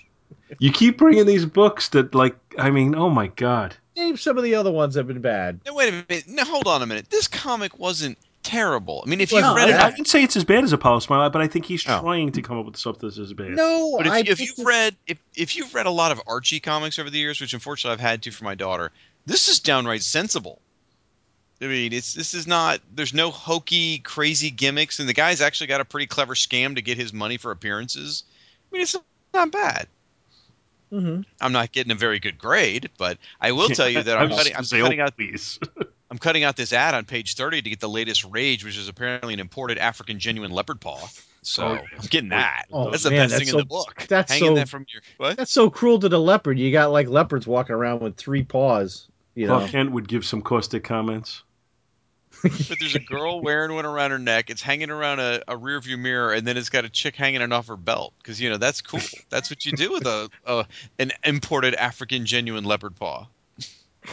God, you got You leopards walking around with little stumps. Bink, bink, bink, bink, bink. now yeah, didn't think of that, did you, now I'm gonna cry. Mister Leopard Paw? I gotta have my leopard paw because I'm cool. Terrible. But I'm with it. It says, "Are you with it?" I'm with it. I have to have this. Gonna have Sally Struthers out there. Can you help for only fifteen cents a day? You two can help these leopards that have had their paws cut off so Shag can look cool. I'm gonna cry. I'm I'm with you though. I'm I you know screw it all. I'm getting a leopard paw. Right. and I'm gonna pay Karen Gillan to dress up as a White Rabbit for the next Marvel movie. Forget Nebula. I don't need to see Guardians of the Galaxy 2 with her as Nebula. I need to Yeah, see her, her as White She's Rabbit. not hot as Nebula. I mean, it does nothing for me with her as Nebula. She's not bad. She's, Well, yeah, she's no slouch. Yeah, but still, you know, I'd She's no much Mr. She's she's no Mr. Hero. I'll tell you You- you- that.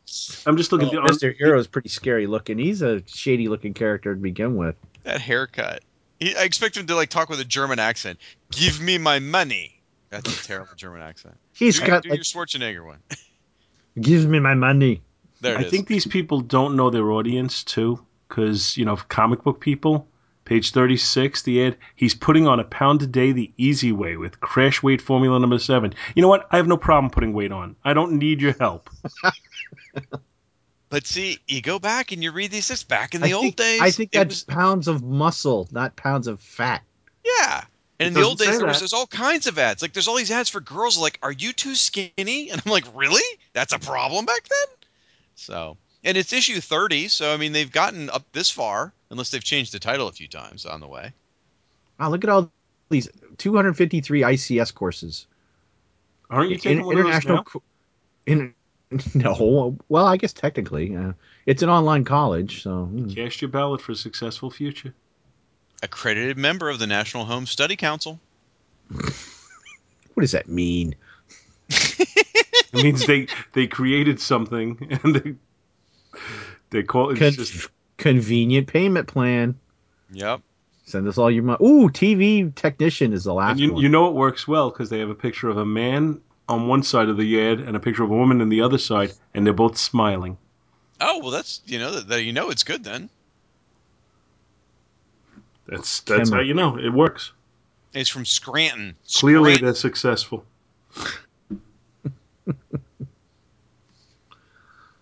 All right, so Bill, we've come to the point in the show where you must rate your shitty book. Well, I guess for the cover, which is the same as the first page of the story, uh, I'm actually going to give this just because it ties into our. It tied in so well to our fellow podcasters. I I am going to bump it up one letter grade and give it a C Bullshit. for the cover. What? what do you mean? Nothing. Sorry. Go ahead. Everyone's entitled to their own opinion. Yours just No is mat- wrong. That's all. And you think how it should- wrong it may be. You think it should be higher? no. Oh, okay. No. That's what I said. That's why I, I said I'm going to bump it up one letter grade just because of that and give. So it would normally have been All a right. D. Fine. Fair enough. I gave it a It C just because it. Come on, where else am I going to have Scott and Mister Hero, the hair metal hero, on the same cover of a comic book, and and to find it at random at that. That's the only reason I'm giving it that. This the story. If you look at the story and take out all the jargon, it's like just like any other comic at the time with you know with the moral that the guy that's cheating everybody gets it in the end. Ha ha ha. Um. So story wise. Uh, I'm gonna give this story. Hmm, I'm gonna give it a C minus D plus, and the art, the art is just a lot of these car shots are just really crazy looking, and just not consistent. I mean, the, even the body type of the car seems to change at some points, and I'm gonna give the art a D as well. So overall, I it's like a it's a I'm gonna give it a D plus. So you're rating you're rating it higher than Apollo Smile, because that was an F book. All right. Well, the cover sucks. um, I really don't see why anybody except for somebody who's trying to prove how cool he is because he likes cars would even consider buying it based on the cover. Uh, so I'm going to give the cover an F. I, I just think it's terrible. The interior artwork, the savings grace to me is the last panel of the first part of the story. Mr. Hero looks like he could be the governor from The Walking Dead. Other than that, I think Kill the them all. That's what I, he's I think the interior That's art is saying, horrible too. The I thought interior art, like- the it looked like Chris anatomy's Honeywell, terrible. The facial renderings are awful. The just the angles the the panels are from is awful. I'm gonna just I'm gonna bump it up a, a one one uh, portion of a grade, and I'm gonna give it a D minus instead of an F just because of the governor. And the story I'll I'll give credit to the story for at least coming up with the guy having a clever scheme to collect. Uh, I mean, how many stories about racing could you come up with to begin with? So at least they came up with something. So I'm going to say just a, just a regular D on the overall story, and I'll give it a D minus overall grade. Say, apparently, 29 other issues they did were able to come up with racing stories. That's what I'm saying. Just to be able to Yeah. come up with stories like that is is, is mind boggling. I'm I'm giving the cover uh, an F also, uh, maybe an F plus. How's that? For Because- fabulous. Because I mean, first of all, you've got across the top the repeated image of the Scott Jackson guy or Scoot Jackson, whichever it is, really. Yeah, I know. Scoot. Um, but it's like him over a funny car, but it's repeated twice. What is that about? Why? Just is that their version of the DC checkerboard? I don't know what that is. And then um, the cover's just. I don't even necessarily understand why doing a wheelie makes him. Is that make him go slower? I guess. I, I haven't think. done many wheelies in my car, so I don't know for sure. But I, I, the cover's just bad all the way around. And then the fact that they're repeated inside and took the time to cut out the car and tip it a few more degrees is weird. So F on the cover, F plus. Story, um, I'm actually okay with the story. Again, having read a bunch of Archie comics, this is very much a very typical non-capes, non-powers kind of comic. So it's a the story is a C probably. I have no problems with the story. It's fine. I mean, it's just it's it's there. Art though, yeah, art's going to be a D. It's uh it's it's a little uh, it's off in a lot of spots and um really not that engaging. So there you go. But I am going to order um there's a, there's a class, this ICS class in women's leadership, so I'm I'm signing up for that. There's also a couple of points in here where uh, Mr. Hero looks to me like Dick Shawn in the movie The Producers, the original Mel Brooks version, not the musical. Right. Hmm. Just just another observation, but uh, yeah, this is bad. This is really just just bad. Thank you, Bill. Thanks, Bill. I was just like, way to go, Bill. Way to I, bring the I show down at appreciate the a end. good bad book sometimes, though. I, Well, yeah. Well, well. See, this will we got to we got to keep Scott Gardner happy. You know, we've we've been we were we were uh taken to task because last episode with uh with uh Mike Bailey, what that was when you of had- the unknown he took us to task for. oh, I can't believe you're doing a challenge challenges the unknown book with Swamp Thing and uh oh who Dead Man. else and Dead Man. I even synopsized the book and I couldn't remember. You know, oh, I can't believe it's like yeah, and, and that's when you said I've come to the conclusion no matter what book we pick, if you're not on the show, you're not gonna like it. Well, I don't know. Maybe we finally found one that uh, he won't. Yeah, he won't. I don't think he'll mind missing out on this one, but he'll probably be disappointed that he missed out on the Marvel team up in the world and the world's finest. It's okay. He'll be thankful he didn't have to do another show with me. So that'll that'll all balance itself out. On the other hand, when at least when you do shows with Bill and I, you stay awake through the whole thing. That was a solo solo show with Chris, actually, or not solo. It was just me and Chris, and uh, I was so it was very late at night. It was very very late at night. And I'll tell you what, I have learned a trick from that episode, which is I now stand up when I podcast. Oh, do you really? I do. I You've been standing up. this whole time. I've been. I sat down for a few minutes during this shitty comic at the end. Uh, We're lucky we didn't lose you during it. I tell you, you're right. but uh, yeah, I've been standing up the whole time. So Oh wow! It helps you stay awake. It also uh, keeps your energy up. Hmm.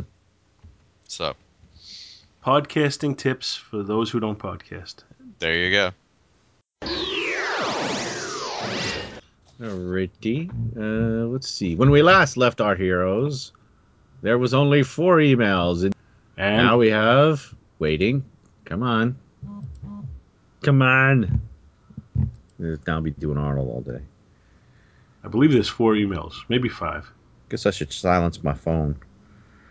Or else in the middle we'll hear R2 go off. Why is Squirrel Mail not loading? We have four emails. While yours is loading, I'm going to read the first email, And I have caught up to you. But which shoot, is from. Jason Sandberg, and it's called Feedback Episode 181. Feedbag. What? Feedback. Oh, oh. sorry. Dear Binsters, the 1970s Captain America is an underrated era. Granted, it begins with some Silver Age goofiness, Cap decides to get a day job as a policeman and almost immediately gets into trouble for chronic absenteeism. But then mm-hmm. it finds a great rhythm where Cap alternately fights street crime, neo Nazis, and crazy monsters. During a read through of the title a few years ago, I was impressed by the risk taking and soul searching of the Englehart run. Rog- Roger McKenzie did a great arc with Sal Buscema, where Cap becomes mind controlled by Dr. Faustus and the National Force. Best of all, Jack Kirby came back. Thank you for shining a light on that era with your coverage of Captain America 183. I understand the divisiveness regarding Frank Robbins because while I enjoy his penciling, I can only read his work when it's in color. When I see it in black and white, his jangly angles confuse my eyes. His kinetic line work trips up his compositions. But when I see his comics in color, the form pulls together and I am not distracted. When Frank Robbins' art clicks, it's a real treat. It feels like a 1950s EC artist dropped into the Marvel bullpen to spice things up. Looking forward to the inevitable coattails riding Ant Man show sometime in 2015, Jason Sandberg. And seeing as Jason is an artist himself, I will give him credit for having possibly just a touch more, uh, not a valid opinion, because I think everybody's opinion is valid, but just a touch more educated opinion. Except mine. As to the nah I, I you know what? When it comes to art everybody can look at it and make up their own mind what they like. I don't have a problem with that at all. Uh, but I, I think you know jason can give us an educated opinion on it and can kind of give it from the artist's point of view. So in that respect i kind of appreciated hearing what he had to say about it. Um, yeah i think that's a great era of cap. I think there's a lot of stuff that came out at that time that was really enjoyable to read. Uh, I, I was at the time I kind of had my three favorites were Spider-Man, Cap, and the X-Men. Those were the the series that I was trying to pull up a lot of old ones on, and uh, you know a lot of good stuff. See, the only old stuff from that time frame that I've read has been uh, the X Men, Avengers, Iron Man, and the Hulk. I hadn't really, I Spider Man and Cap. I have not read a lot from from from that time frame, but Doctor Fa- Faustus. th- How many times is he actually? Doesn't he brainwash Cap like every couple of years? Yeah, well that's that's what he does. That's his thing. that's his bit.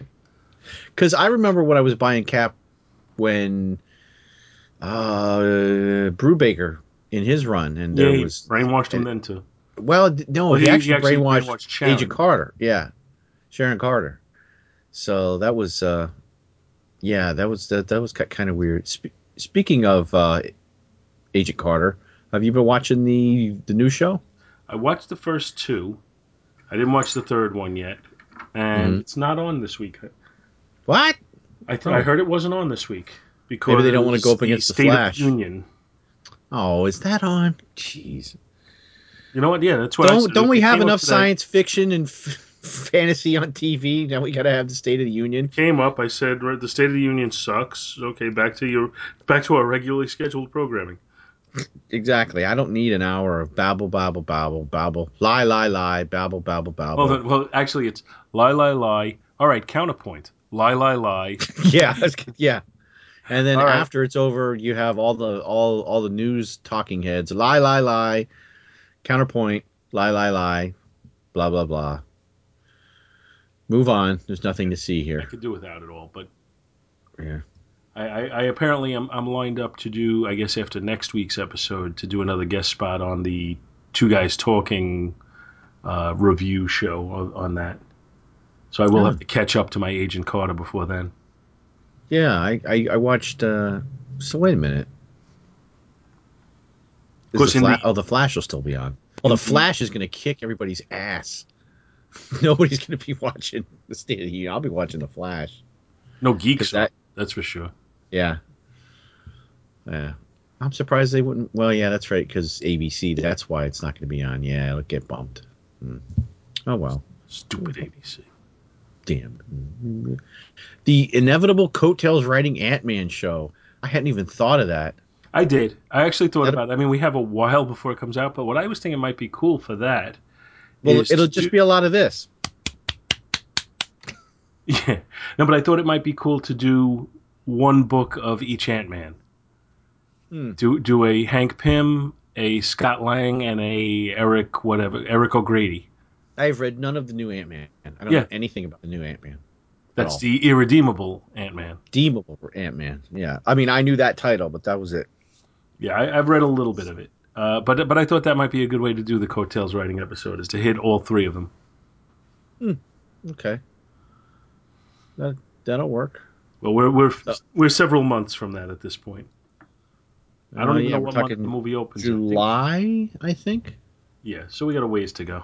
So, all right. I, I see where in Comics Monthly Monday they did a an, an Ant Man uh, centric episode this that just came out, Yeah, because of the trailer and, and, Yeah. such. But, I- but, and but I yeah, think I have. they, I think they they probably did the Hank Pym origin issue for Get Chris to read.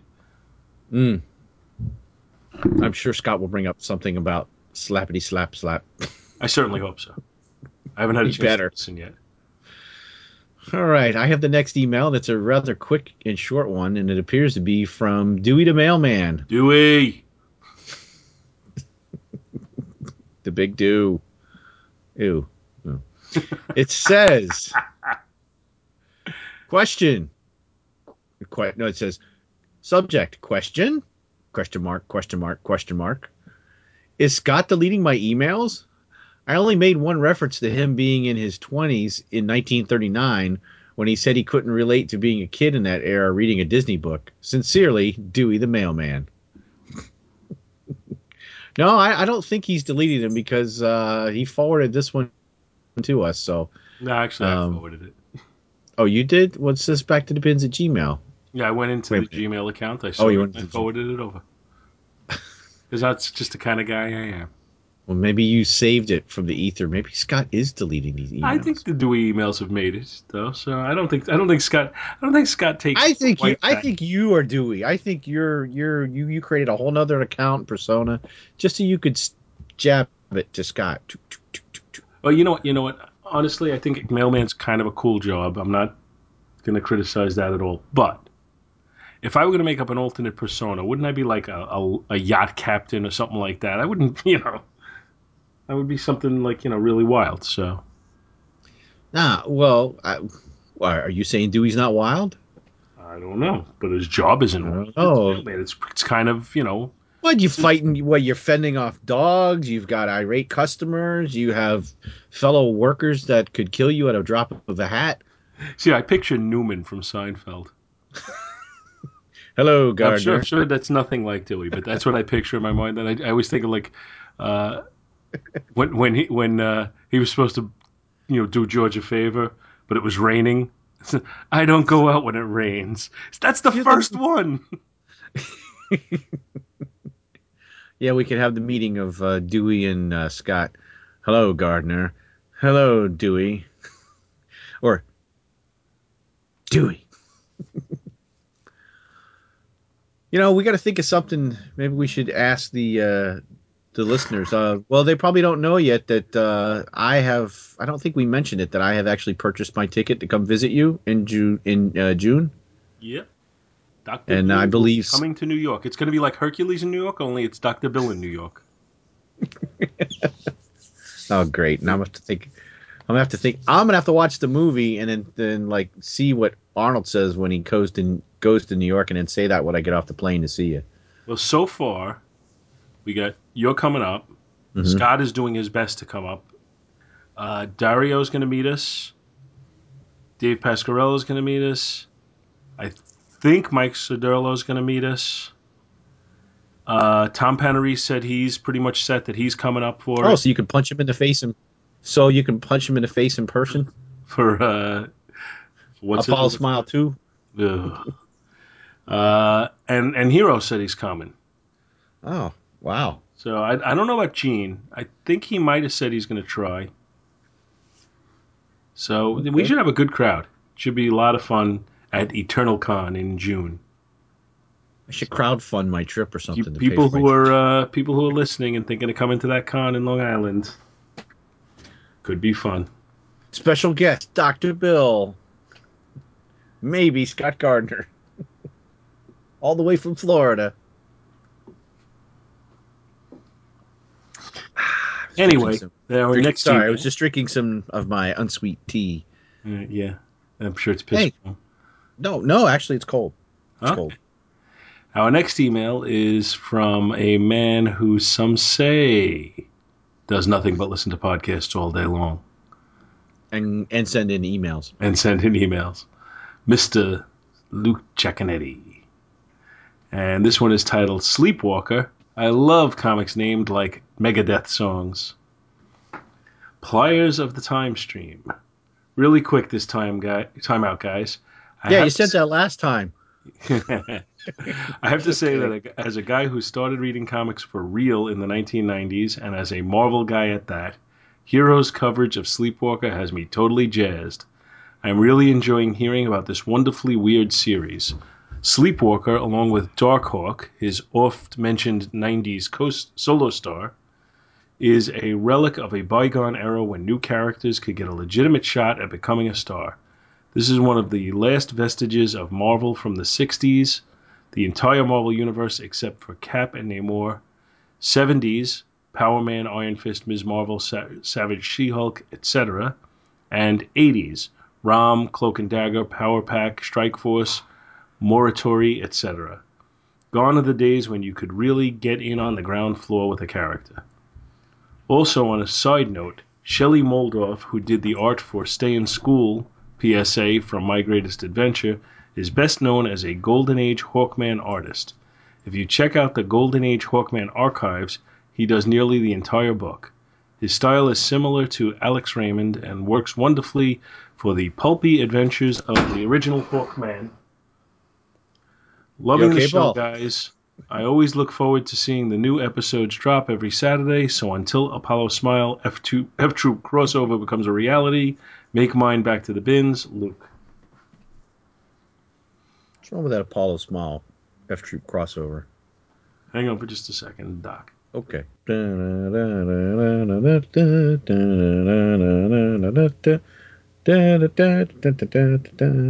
Vamping because I got nothing to say, so I'm gonna hum and sing every day.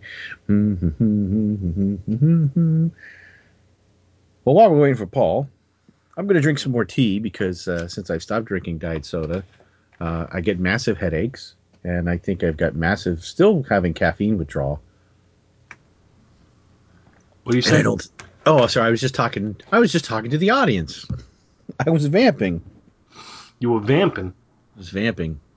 I was drinking some more tea. All right, yeah, I, uh, my son just asked if I could proofread his project that he just wrote. And you said, I'm doing a podcast. I, I'm doing a podcast here. I can't spend my time reading your book. But I will do that anyway. I will do that after we're done. Anyway, I guess we could. We have one more email, right? Uh, yeah. Did we want to say? Did we want to say anything about Luke's email? Oh yeah, Luke's. well, the the hero sleepwalker uh, feature is becoming a semi semi regular thing now that he's done three Yeah. issues, and uh, I think it's kind of cool because you know I had that twenty five cent sale I went to recently, and uh, I picked up I think about half the issues of Sleepwalker, and it, it added up to four dollars for like fifteen issues, so that's pretty cool. So I, Hmm. can, I can read along now. Cool. Was um at this this um con con is uh is there a lot of comic dealers there? Um, you know what? In the this is the third year for it. The first two I went with my kids. I can honestly say I didn't spend a lot of time going through long boxes, but there are definitely dealers there. Okay. There's there's a lot of uh, you know a lot of cosplayers. They usually have like a professional troupe of Star Wars cosplayers, or at least they did the last two years. They have the uh, Planet of the Apes uh, memorabilia display, which is actually kind of impressive Mm-hmm. and uh, what last year they had uh, what you call it? They had Ray Park there, Right. uh, and and that was you know it was kind of cool. He was very nice, and uh, Did he sing Ghostbusters? not Ray Parker Jr. Ray Park, Oh, who played Darth Maul. Oh, that that Ray Park. Gotcha, gotcha. And he was he was pretty cool. Uh, So so we, we met him. We were talking to him for a while, and then we met the guy who plays Colossus in the X Men movies. Mm. He was actually like shockingly tall. Well, he looks tall Yeah, well, in the movie, but of course, then you know they they can make you know they make Tom Cruise look tall. Yeah, no, he he's probably I'm estimating, but I'm thinking he's like six foot seven wow. Well, you know you're And- you're uh, shockingly tall. and and thin as a rail though. we took a picture with him, and it was like it was like, oh my god, look how tall this guy is. Oh yeah, I think I remember that one. Yeah. Well, I'm just trying to think if I should bring like an empty bag with me in case I find some comic books or something. Uh, it do- wouldn't hurt. Okay, here's my full bag, and I gotta bring an empty bag. My Well, wife's gonna be like, could "Why are you probably, bringing an uh, empty bag?" You could probably do it as a uh, as a carry on, Mm. you know, for the trip back. Yeah. Yeah, we're gonna have to come up with some things to do. I I think we definitely I'm, have I'm to already do I'm some already type of trying to get us some uh, some source of trivia questions because I'm Oh, thinking I was gonna say, we, we could sit down and play a little trivia. We've got to do a trivia thing. I've got some Star Trek trivia questions from my Star Trek game I've never played because nobody would play it with me. I could just bring the questions. Um, and I think we got to do a movie commentary. But what movie? Hmm. Arnold Schwarzenegger, uh, Hercules Goes to New York? Maybe Perhaps. that might be the way to go. yeah, maybe we should. I think I'll definitely. And uh, I mean, Bring that, I'm, I'm I'm still Uh, expecting. so I guess we're up to our. Hello. Still expecting what? I said I'm still expecting Scott to uh, to show, but either Mhm. way, both of you should bring your portable uh, microphones. Yeah, I gotta find mine again. Hmm. His is the more impressive microphone. Yeah, he's got the the Oh high. God, that sounds horrible. All right, I think we'll pull it out there. That's what she said. Yeah, that's what well, she said. You better pull it out there. but uh, thanks for coming on, Shag. Thank you for having me. This has been an absolute hoot. You guys are a blast. I re- you're not nearly as crappy to work with as I had heard about. Um, I'd read some notes about the balls. Uh, a kid passed me a note in class. He said, "Don't hang out with those dorks." Um, but I figured, you know, why not? And I, I actually had. It wasn't a terrible time, so it was. It, I really appreciate that. I, I think I'm going to put that on, on our uh, postings. Mm-hmm. Shag Matthews. It wasn't a terrible time. There it is. Yeah, Oh, perfect. it's, a, it's like a rave review as far as I'm concerned. It's that's a that's a hell of endorsement. We've hit the big time. Better than what Professor Allen says about us. Oh, Well, you know, you kept making him do all your laundry and stuff, so Somebody has to. ask Professor Allen if he'd pay a quarter for this comic at the end. Oof. All right, I got to. Uh, all right. I got to get up in about five hours or so, so I'm going to call it. Okay. But, but it has been fun. Thanks for coming on. I really appreciate it. Let me come on. Thank you so much for listening to our show, and we hope you'll join us each and every week for more good old fashioned comic book back issue awesomeness. You can contact Back to the Bins to leave feedback, comments, questions, suggestions, and criticisms via email at backtothebins at gmail.com or by visiting the Two True Freaks section of www.forumforgeeks.com. Back to the Bins is produced in association with the Two True Freaks podcast, which you may find at www.twotruefreaks.libsyn.com and is a registered trademark of DeMonzo Corps of Milan, Italy. All rights reserved. Back to the Bins is a proud member of both the League of Comic Book Podcasts, which you may find at comicbooknoise.com slash league, and also the Comics Podcast Network, which you may find at comicspodcasts.com. Take a moment to stop by their respective sites and support their other fine podcasts, won't you? Thanks, and we'll see you next week.